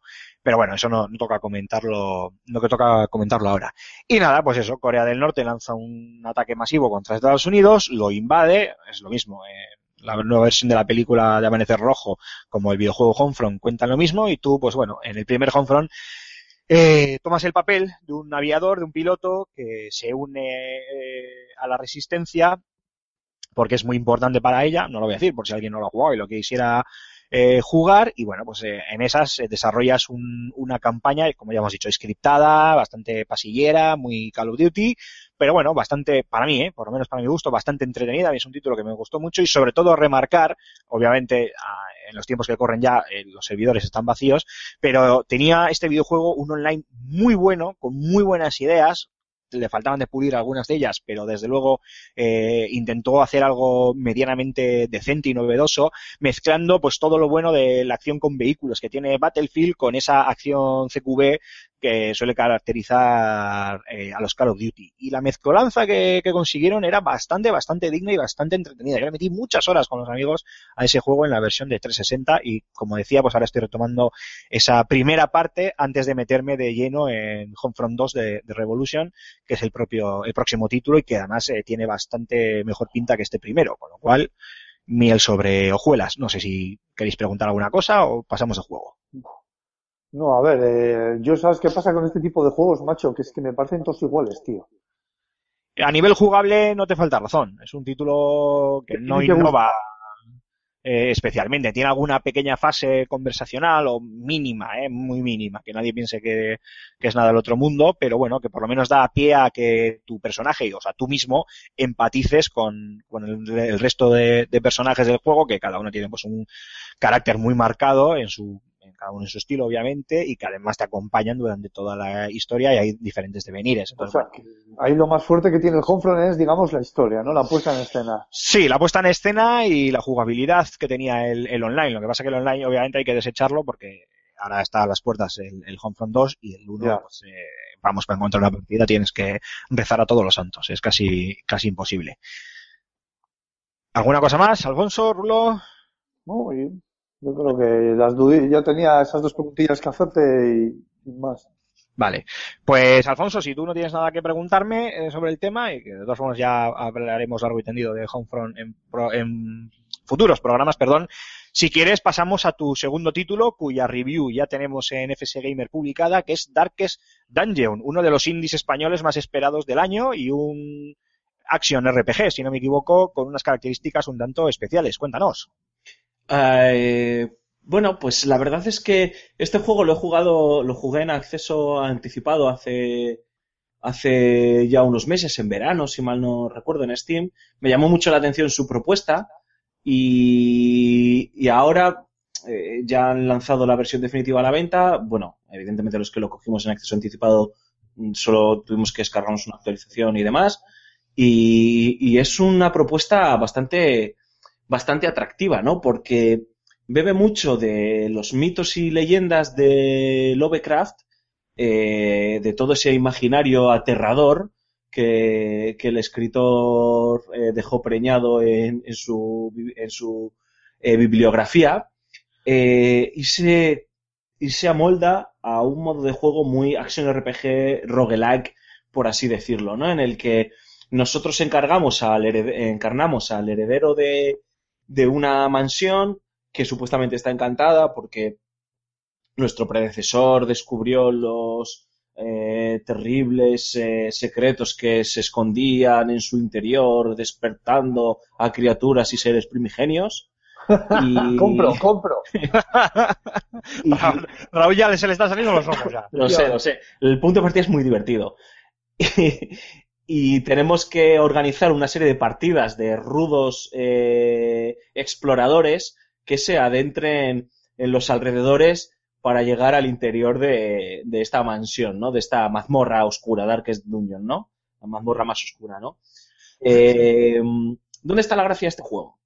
La gracia de este juego está en que eh, es un juego frustrante Es difícil. es un juego difícil porque, porque claro, tú Raúl, como jugador de, de los mitos y leyendas de, de Catoló y demás, eh, sabes que lo más aterrador no eran las abominaciones y los seres primigenios con los que te enfrentabas, sino eh, la locura, ¿no? La locura que te provocaban. Efectivamente, no había más aterrador que, encontrarte con un compañero que, está, que había enloquecido, que enfrentarte a esa locura, que enfrentarte a esos terrores que acababan eh, perturbando ¿no? tu, tu, tu psique. Y aquí esto se ve muy bien reflejado, ¿no? Porque eh, los, eh, digamos que nosotros controlamos, creo que son, sí, cuatro, cuatro o cinco, cuatro héroes que van a una partida a enfrentarse pues a una mazmorra, ¿no? y se enfrentan a diferentes peligros. Claro, estos personajes, eh, cada uno tiene su propia personalidad, por así decirlo. Hay gente que es muy valerosa, hay gente que es un poquito más cobarde, hay gente que es más bondadosa, etcétera, etcétera. Eh, según van recibiendo heridas, según van recibiendo golpes o maldiciones, o son envenenados, eh, o pasan hambre, o muere algún compañero o lo que sea, van desarrollando una psique que les va enloqueciendo. Entonces, ¿Cómo, pues, se, cómo se representa esto en el juego? Lo que es la, la locura del personaje. ¿Te penalizan con algo? sí, ¿Empiezas- eh, puedes, por ejemplo, perder el control de un personaje. Entonces, tú quieres hacer una determinada acción y ese personaje no hace esa acción. O quieres que ataque a un personaje, a un enemigo concreto y ataca al de al lado. O le quieres curar con un sacerdote y él dice que eso es brujería y que él se cura con sus hierbas y no tiene hierbas y no le puedes curar y es un, es un guerrero de nivel 4 que dices no puedes morir tío porque es que eres lo más tocho que tengo ¿no? Eh, o se convierten en maleducados y empiezan a gritar y a insultar a la gente y claro eso afecta negativamente a la psique de sus compañeros ¿no? que empiezan a estresarse más o, o, o son cleptómanos y cada vez que hay un botín van y lo roban y, entonces está muy bien representado to- todas esas penurias, porque esa es la gracia del juego en sí, ¿no? Ver cómo los personajes sufren y tú cómo sufres. Claro, llega un momento en, en la partida en la que empiezas ya a ponderar, a valorar eh, si te compensa abandonar la misión o seguir jugando, ¿no? Si te compensa arriesgarte un poco más en la mazmorra porque el tesoro que a priori te aguarda es suculento o mejor abandonar porque los héroes que tienes están ya muy tocados, incluso ha muerto alguno de ellos y mejor que se recuperen para siguientes eh, partidas. Y claro, aquí viene la otra parte, la gestión de cómo curas a estos héroes, ¿no? Pues tenemos desde un, el clásico lupanar, en el que puedes mandar a que se desahoguen con señoritas o señoritos, eh, se emborrachen, tienes una abadía a la que pueden ir los más píos y los más puros a darse de latigazos y a encontrarse con el Señor. Tienes un manicomio donde ya se pueden tratar las enfermedades más graves. Y claro, no todos los personajes van a según qué sitios. Es decir, un ladrón de poca monta no va a ir a una abadía, ni de coña. Irá al lupanar. Y un sacerdote no va a ir al lupanar. O sí, nunca se sabe. Y va a ir a, a la abadía. Entonces, De- Y- depende, ¿En el Lupanar hay menores? mm, no lo dejan claro, no lo dejan claro. Entonces, entonces, está muy bien, ¿no? También esa parte de gestión. Claro, tú cuando estás curando a esos héroes que tienen un periodo de curación, no los puedes utilizar para la siguiente misión. Entonces tienes que reclutar a héroes más novatos o utilizar a otros que no se llevan bien.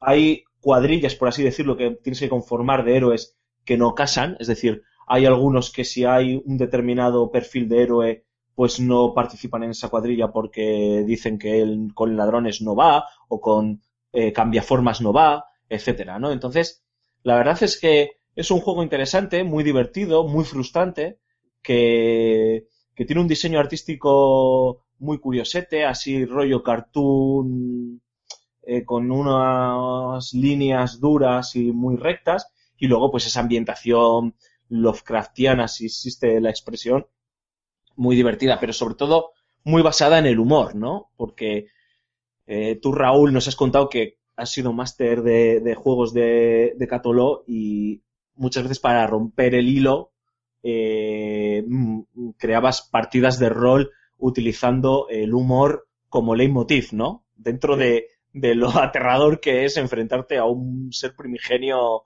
eh, con ocho tentáculos y 12, 250 millones de ojos. Efectivamente, es más, es hasta aconsejable eh, de vez en cuando romper esa tónica con alguna eh, alguna partidilla de coña en la que los personajes pues se desahoguen un poco, porque si no eh, te explota la cabeza de pensar tanto directamente. pues eso es todo por mí. Yo eso es todo lo que he estado jugando. Bueno, pues yo, yo el juego este le veo muy rojo, ¿no? ¿Cómo muy rojo? la, la, paleta de, de, de, sí. de rojo es. Sí, vamos, sí, sí, son tonos muy ocres, muy oscuros. Digamos que a nivel artístico es oscuro, a nivel musical también, incluso la interpretación del narrador tiene una voz como muy grave, así y, y oscura, pero eh, dentro de, de, fondo subyace humor negro, ¿no? Eh, y al final disfrutas.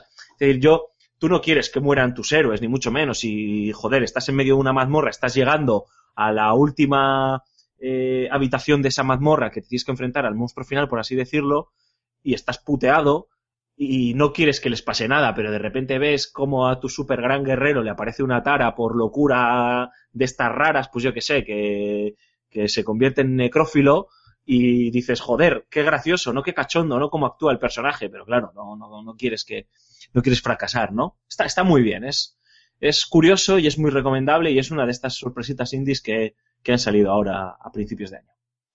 Pues me viene, me viene muy bien ese título y lo que has explicado de cómo se, se, compenetran los personajes entre sí para hablar del otro título. Yo lo voy a hacer muy rápidamente porque son títulos con los que o no he empezado todavía, pero los tengo ahí en la lista, o acabo de empezar y todavía no he tocado nada. Y es este Blood and Gold, que probablemente a mucha gente le sorprenderá que yo hable de este título. Para los neófitos, como también puedo ser yo, que quede claro, eh, Blood and Gold es un juego de eh, que prácticamente sería una especie de mod bestial o un juego que parte de cero con el motor del Mountain Blade, que ese seguramente os sonará bastante, bastante más. Un título que de rol puro y duro, donde tú encarnabas a un caballero medieval y podías, bueno, caballero comerciante, lo que tú quisieras ser, y tú avanzabas por, el, por un extensísimo mapeado realizando diferentes misiones, eh, adquiriendo tu propio ejército, eh, asolando castillos, etcétera, etcétera. Pues bueno, han llevado este título al mundo de los piratas y han creado este Blood and Gold eh, Caribbean, se llama, título completo es ese, en el que basándose en esa forma de jugar que teníamos en Mountain Blade, pues nos eh, podemos recorrer todos los mares del Caribe, eh, pues eso, comerciando, pirateando o haciendo lo que más nos, nos plazca.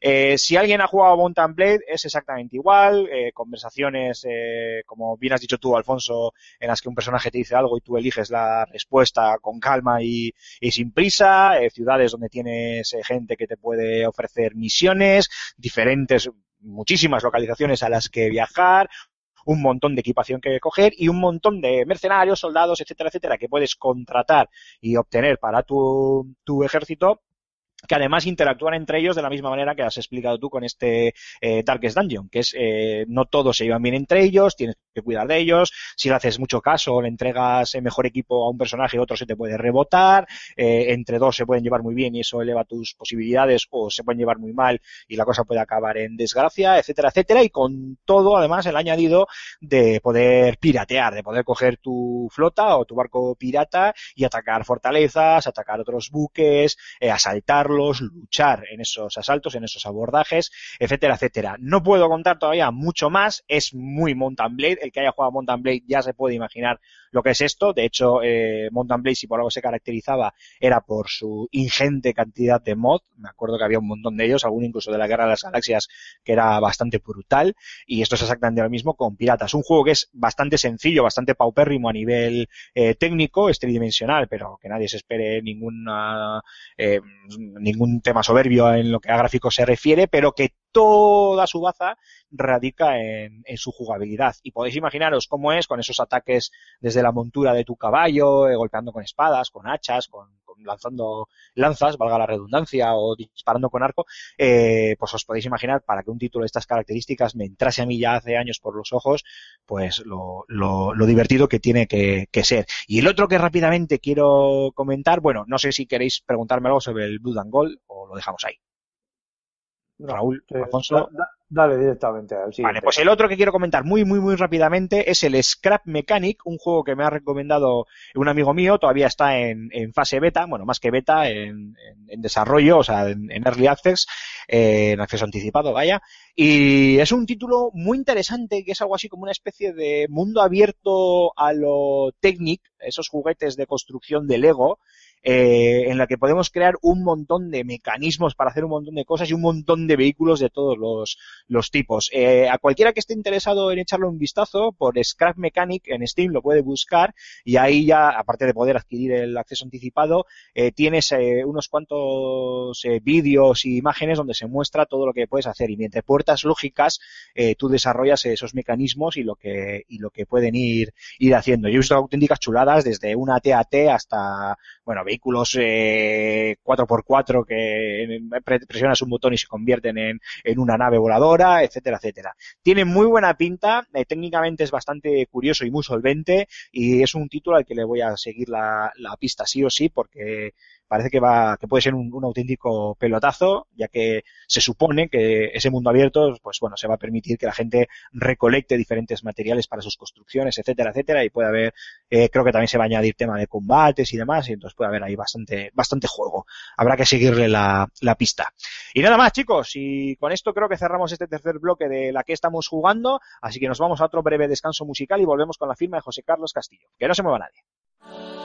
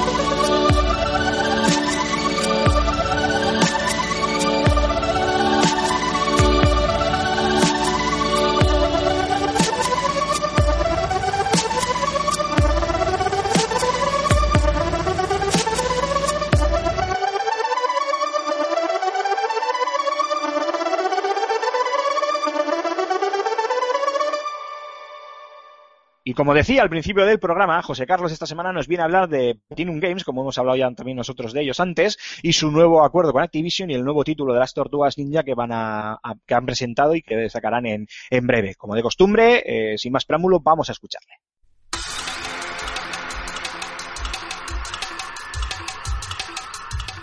Platinum Games es el ejemplo a seguir por una industria japonesa en severo declive durante la última década, cuando los grandes estudios occidentales han copado el mercado a base de superproducciones.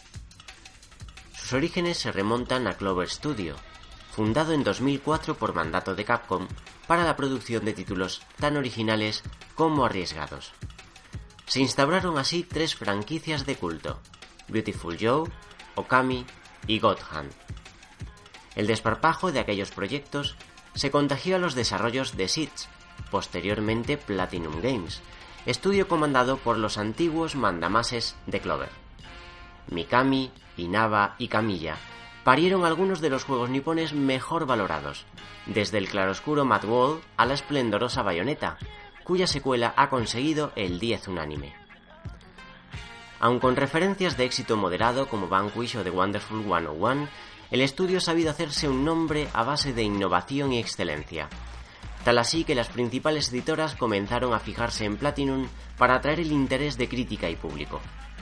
Ocurrió con Konami y Metal Gear Rising, pero también con Square Enix y Nier Automata o la propia Microsoft.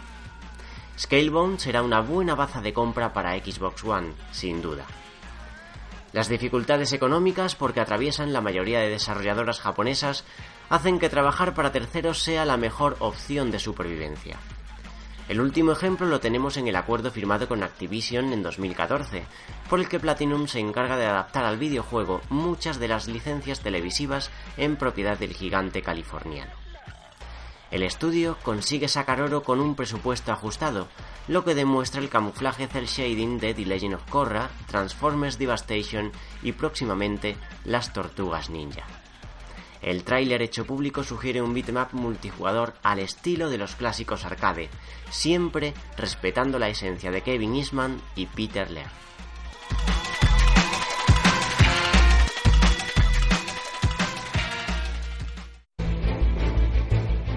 Una vez más estamos ante un poderoso enemigo.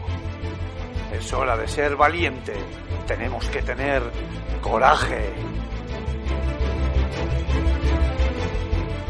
Tenemos la obligación de actuar. Es el momento de dar un paso adelante. En verdad os digo que este es vuestro momento. Aquí y ahora es donde nosotros aguantamos a los vídeos de FS Gamer. No somos nada sin vuestros comentarios. Así que coged vuestros teclados y a postear. Sois espartanos. Bueno, y esta semana en el Rincón del Oyente, para variar, yo no sé si es porque les hemos dado descanso a Cormac y a Julen o por qué, pero ha sido llegar vosotros y ya no tenemos ninguna pregunta para responder. No os, vu- no os vuelvo a invitar, lo sepáis. Eh, lo que es peor aún, y es que la semana pasada lanzamos un sorteo eh, de una copia digital de la versión extendida de Los Ríos de Alice debido a la visita de Arturo Monedero eh, de, de Lirium Studios al, al programa. Y eh, por desgracia, pues el sorteo se ha quedado también sin ganador porque nadie eh, ha acertado la pregunta y de hecho nadie siquiera eh, se ha dignado a contestarla. Así que Raúl, Alfonso, ahora que estamos aquí en Petit Comité y que no nos oye nadie, ¿qué hacemos? ¿Alargamos una semana más el concurso? ¿Lo dejamos aquí? Sí, Sí, Sí, ya sí, se sí, puede dar sí. un poquito más de cancha, ¿no? Yo Sí, sí, ¿no? lo largaría, ¿no? Se lo merecen, ¿no? Venga, pues lo vamos a alargar una semana más hasta el miércoles que viene a las seis y media de la tarde. Lo publicaremos en redes sociales para que quede perfectamente claro. Y nada, esperamos vuestras preguntas para que el equipo de FS Gamer barra Level Up os las responda y también la respuesta a la pregunta que hacíamos, ¿cuántos niveles tiene los delirios de Von Sottendorf, el último título de Delirium Studios? ¿Cuántos niveles tiene? Eh, ya sabéis, si sabéis la respuesta, os metéis en, en Facebook, buscáis Level Up, el podcast, y allí nos dejáis vuestra, con un comentario, nos dejáis vuestra respuesta. Y nada, el- la semana que viene, si alguien por fin nos ha contestado, pues re- sortearemos entre todos aquellos que lo hayan hecho, sortearemos la copia digital de la versión extendida de los ríos de, de Alice. ¿Puedo Y participar más. yo? ¿Puedo participar yo? Que nada, no vale ni Oh. el equipo del programa, ni, ni cónyuges, ni familiares, ¿eh? Vaya, Vamos por Dios. Vamos a hacerlo bien. Y nada más, ya ni siquiera voy a ir al último descanso musical, lo vamos a hacer todo del tirón. Y Raúl, que esta semana sí que si te tenemos aquí, despedida y cierre, queda de tu mano. Alfonso Gómez, muchísimas gracias, una semana más y espero tenerte aquí la semana que viene. Nada, gracias a vosotros como siempre. Me lo he pasado muy bien nuevamente retomando esto de, de los micrófonos y de, y de Level Up. Y, espero, espero que estemos la semana que viene y con más temitas, ¿no? Que ya es hora de que empiecen los grandes lanzamientos y las movidas en la industria porque, porque está muy soso y muy paradete todo. Sí, sí, sí. Lo que pasa es que la semana que viene quería hacer otro programa también con invitado. Lo que pasa es que no sé si va a cuadrar. Pero bueno, ya os iré contando poco a poco, que de momento es, es sorpresa. Raúl Romero, Rulo, muchísimas gracias a ti también. La semana que viene también espero tenerte aquí. Y como de costumbre, ya sabes, la batuta es tuya para que te despidas de nuestros oyentes y les recuerdes las formas de contacto. Bueno, yo no voy a decir que me lo he pasado bien, voy a decir que me lo he pasado teta.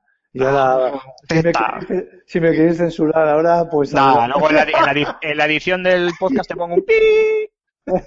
Bueno, un placer. A ver si podemos coincidir la próxima semana para estar aquí, porque mm, no me apetece veros vuestras caras, es lo bueno que tiene Hangout. Y, y bueno, ahí voy con, la, con el cierre de las redes sociales, que bueno, como siempre, eh, podéis buscarnos revista FS Gamer y Level Up en Facebook, Twitter, Google Plus y también en YouTube, donde además de darle al like, podéis dejar todos vuestros comentarios para que nosotros los leamos o no los leamos o lo que sea.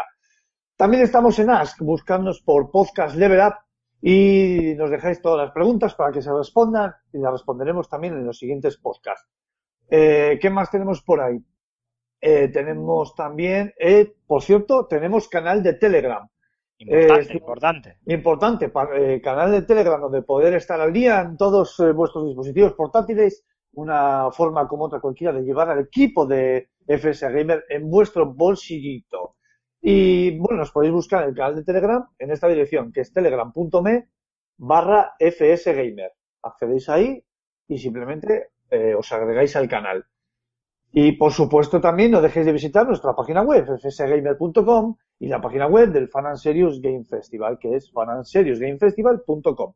Y por último, y para terminar, ahí van nuestros Twitter personales, que son arroba Raúl Romgin, arroba Alfonso Gómez AG, arroba Cormac barra baja 20, arroba Gambo 23 y arroba Aymar barra baja Ciquilín. Ay, cada vez es más, tío. Ay, Madre como de sigamos Dios. así, cualquier día te da un infarto, como lo tengas que hacer del tirón. Voy a poner el oxígeno, ahora vengo. Y nada, queridos espartanos, por mi parte, muchísimas gracias por estar ahí una semana más, por aguantar otra vez este pedazo de tostón, que además esta semana nos hemos alargado, pero a base de, de bien. Esperamos que lo hayáis disfrutado y os esperamos dentro de siete días con un programa que esperemos por lo menos sea tan bueno como este. Hasta la semana que viene. Adiós a todos.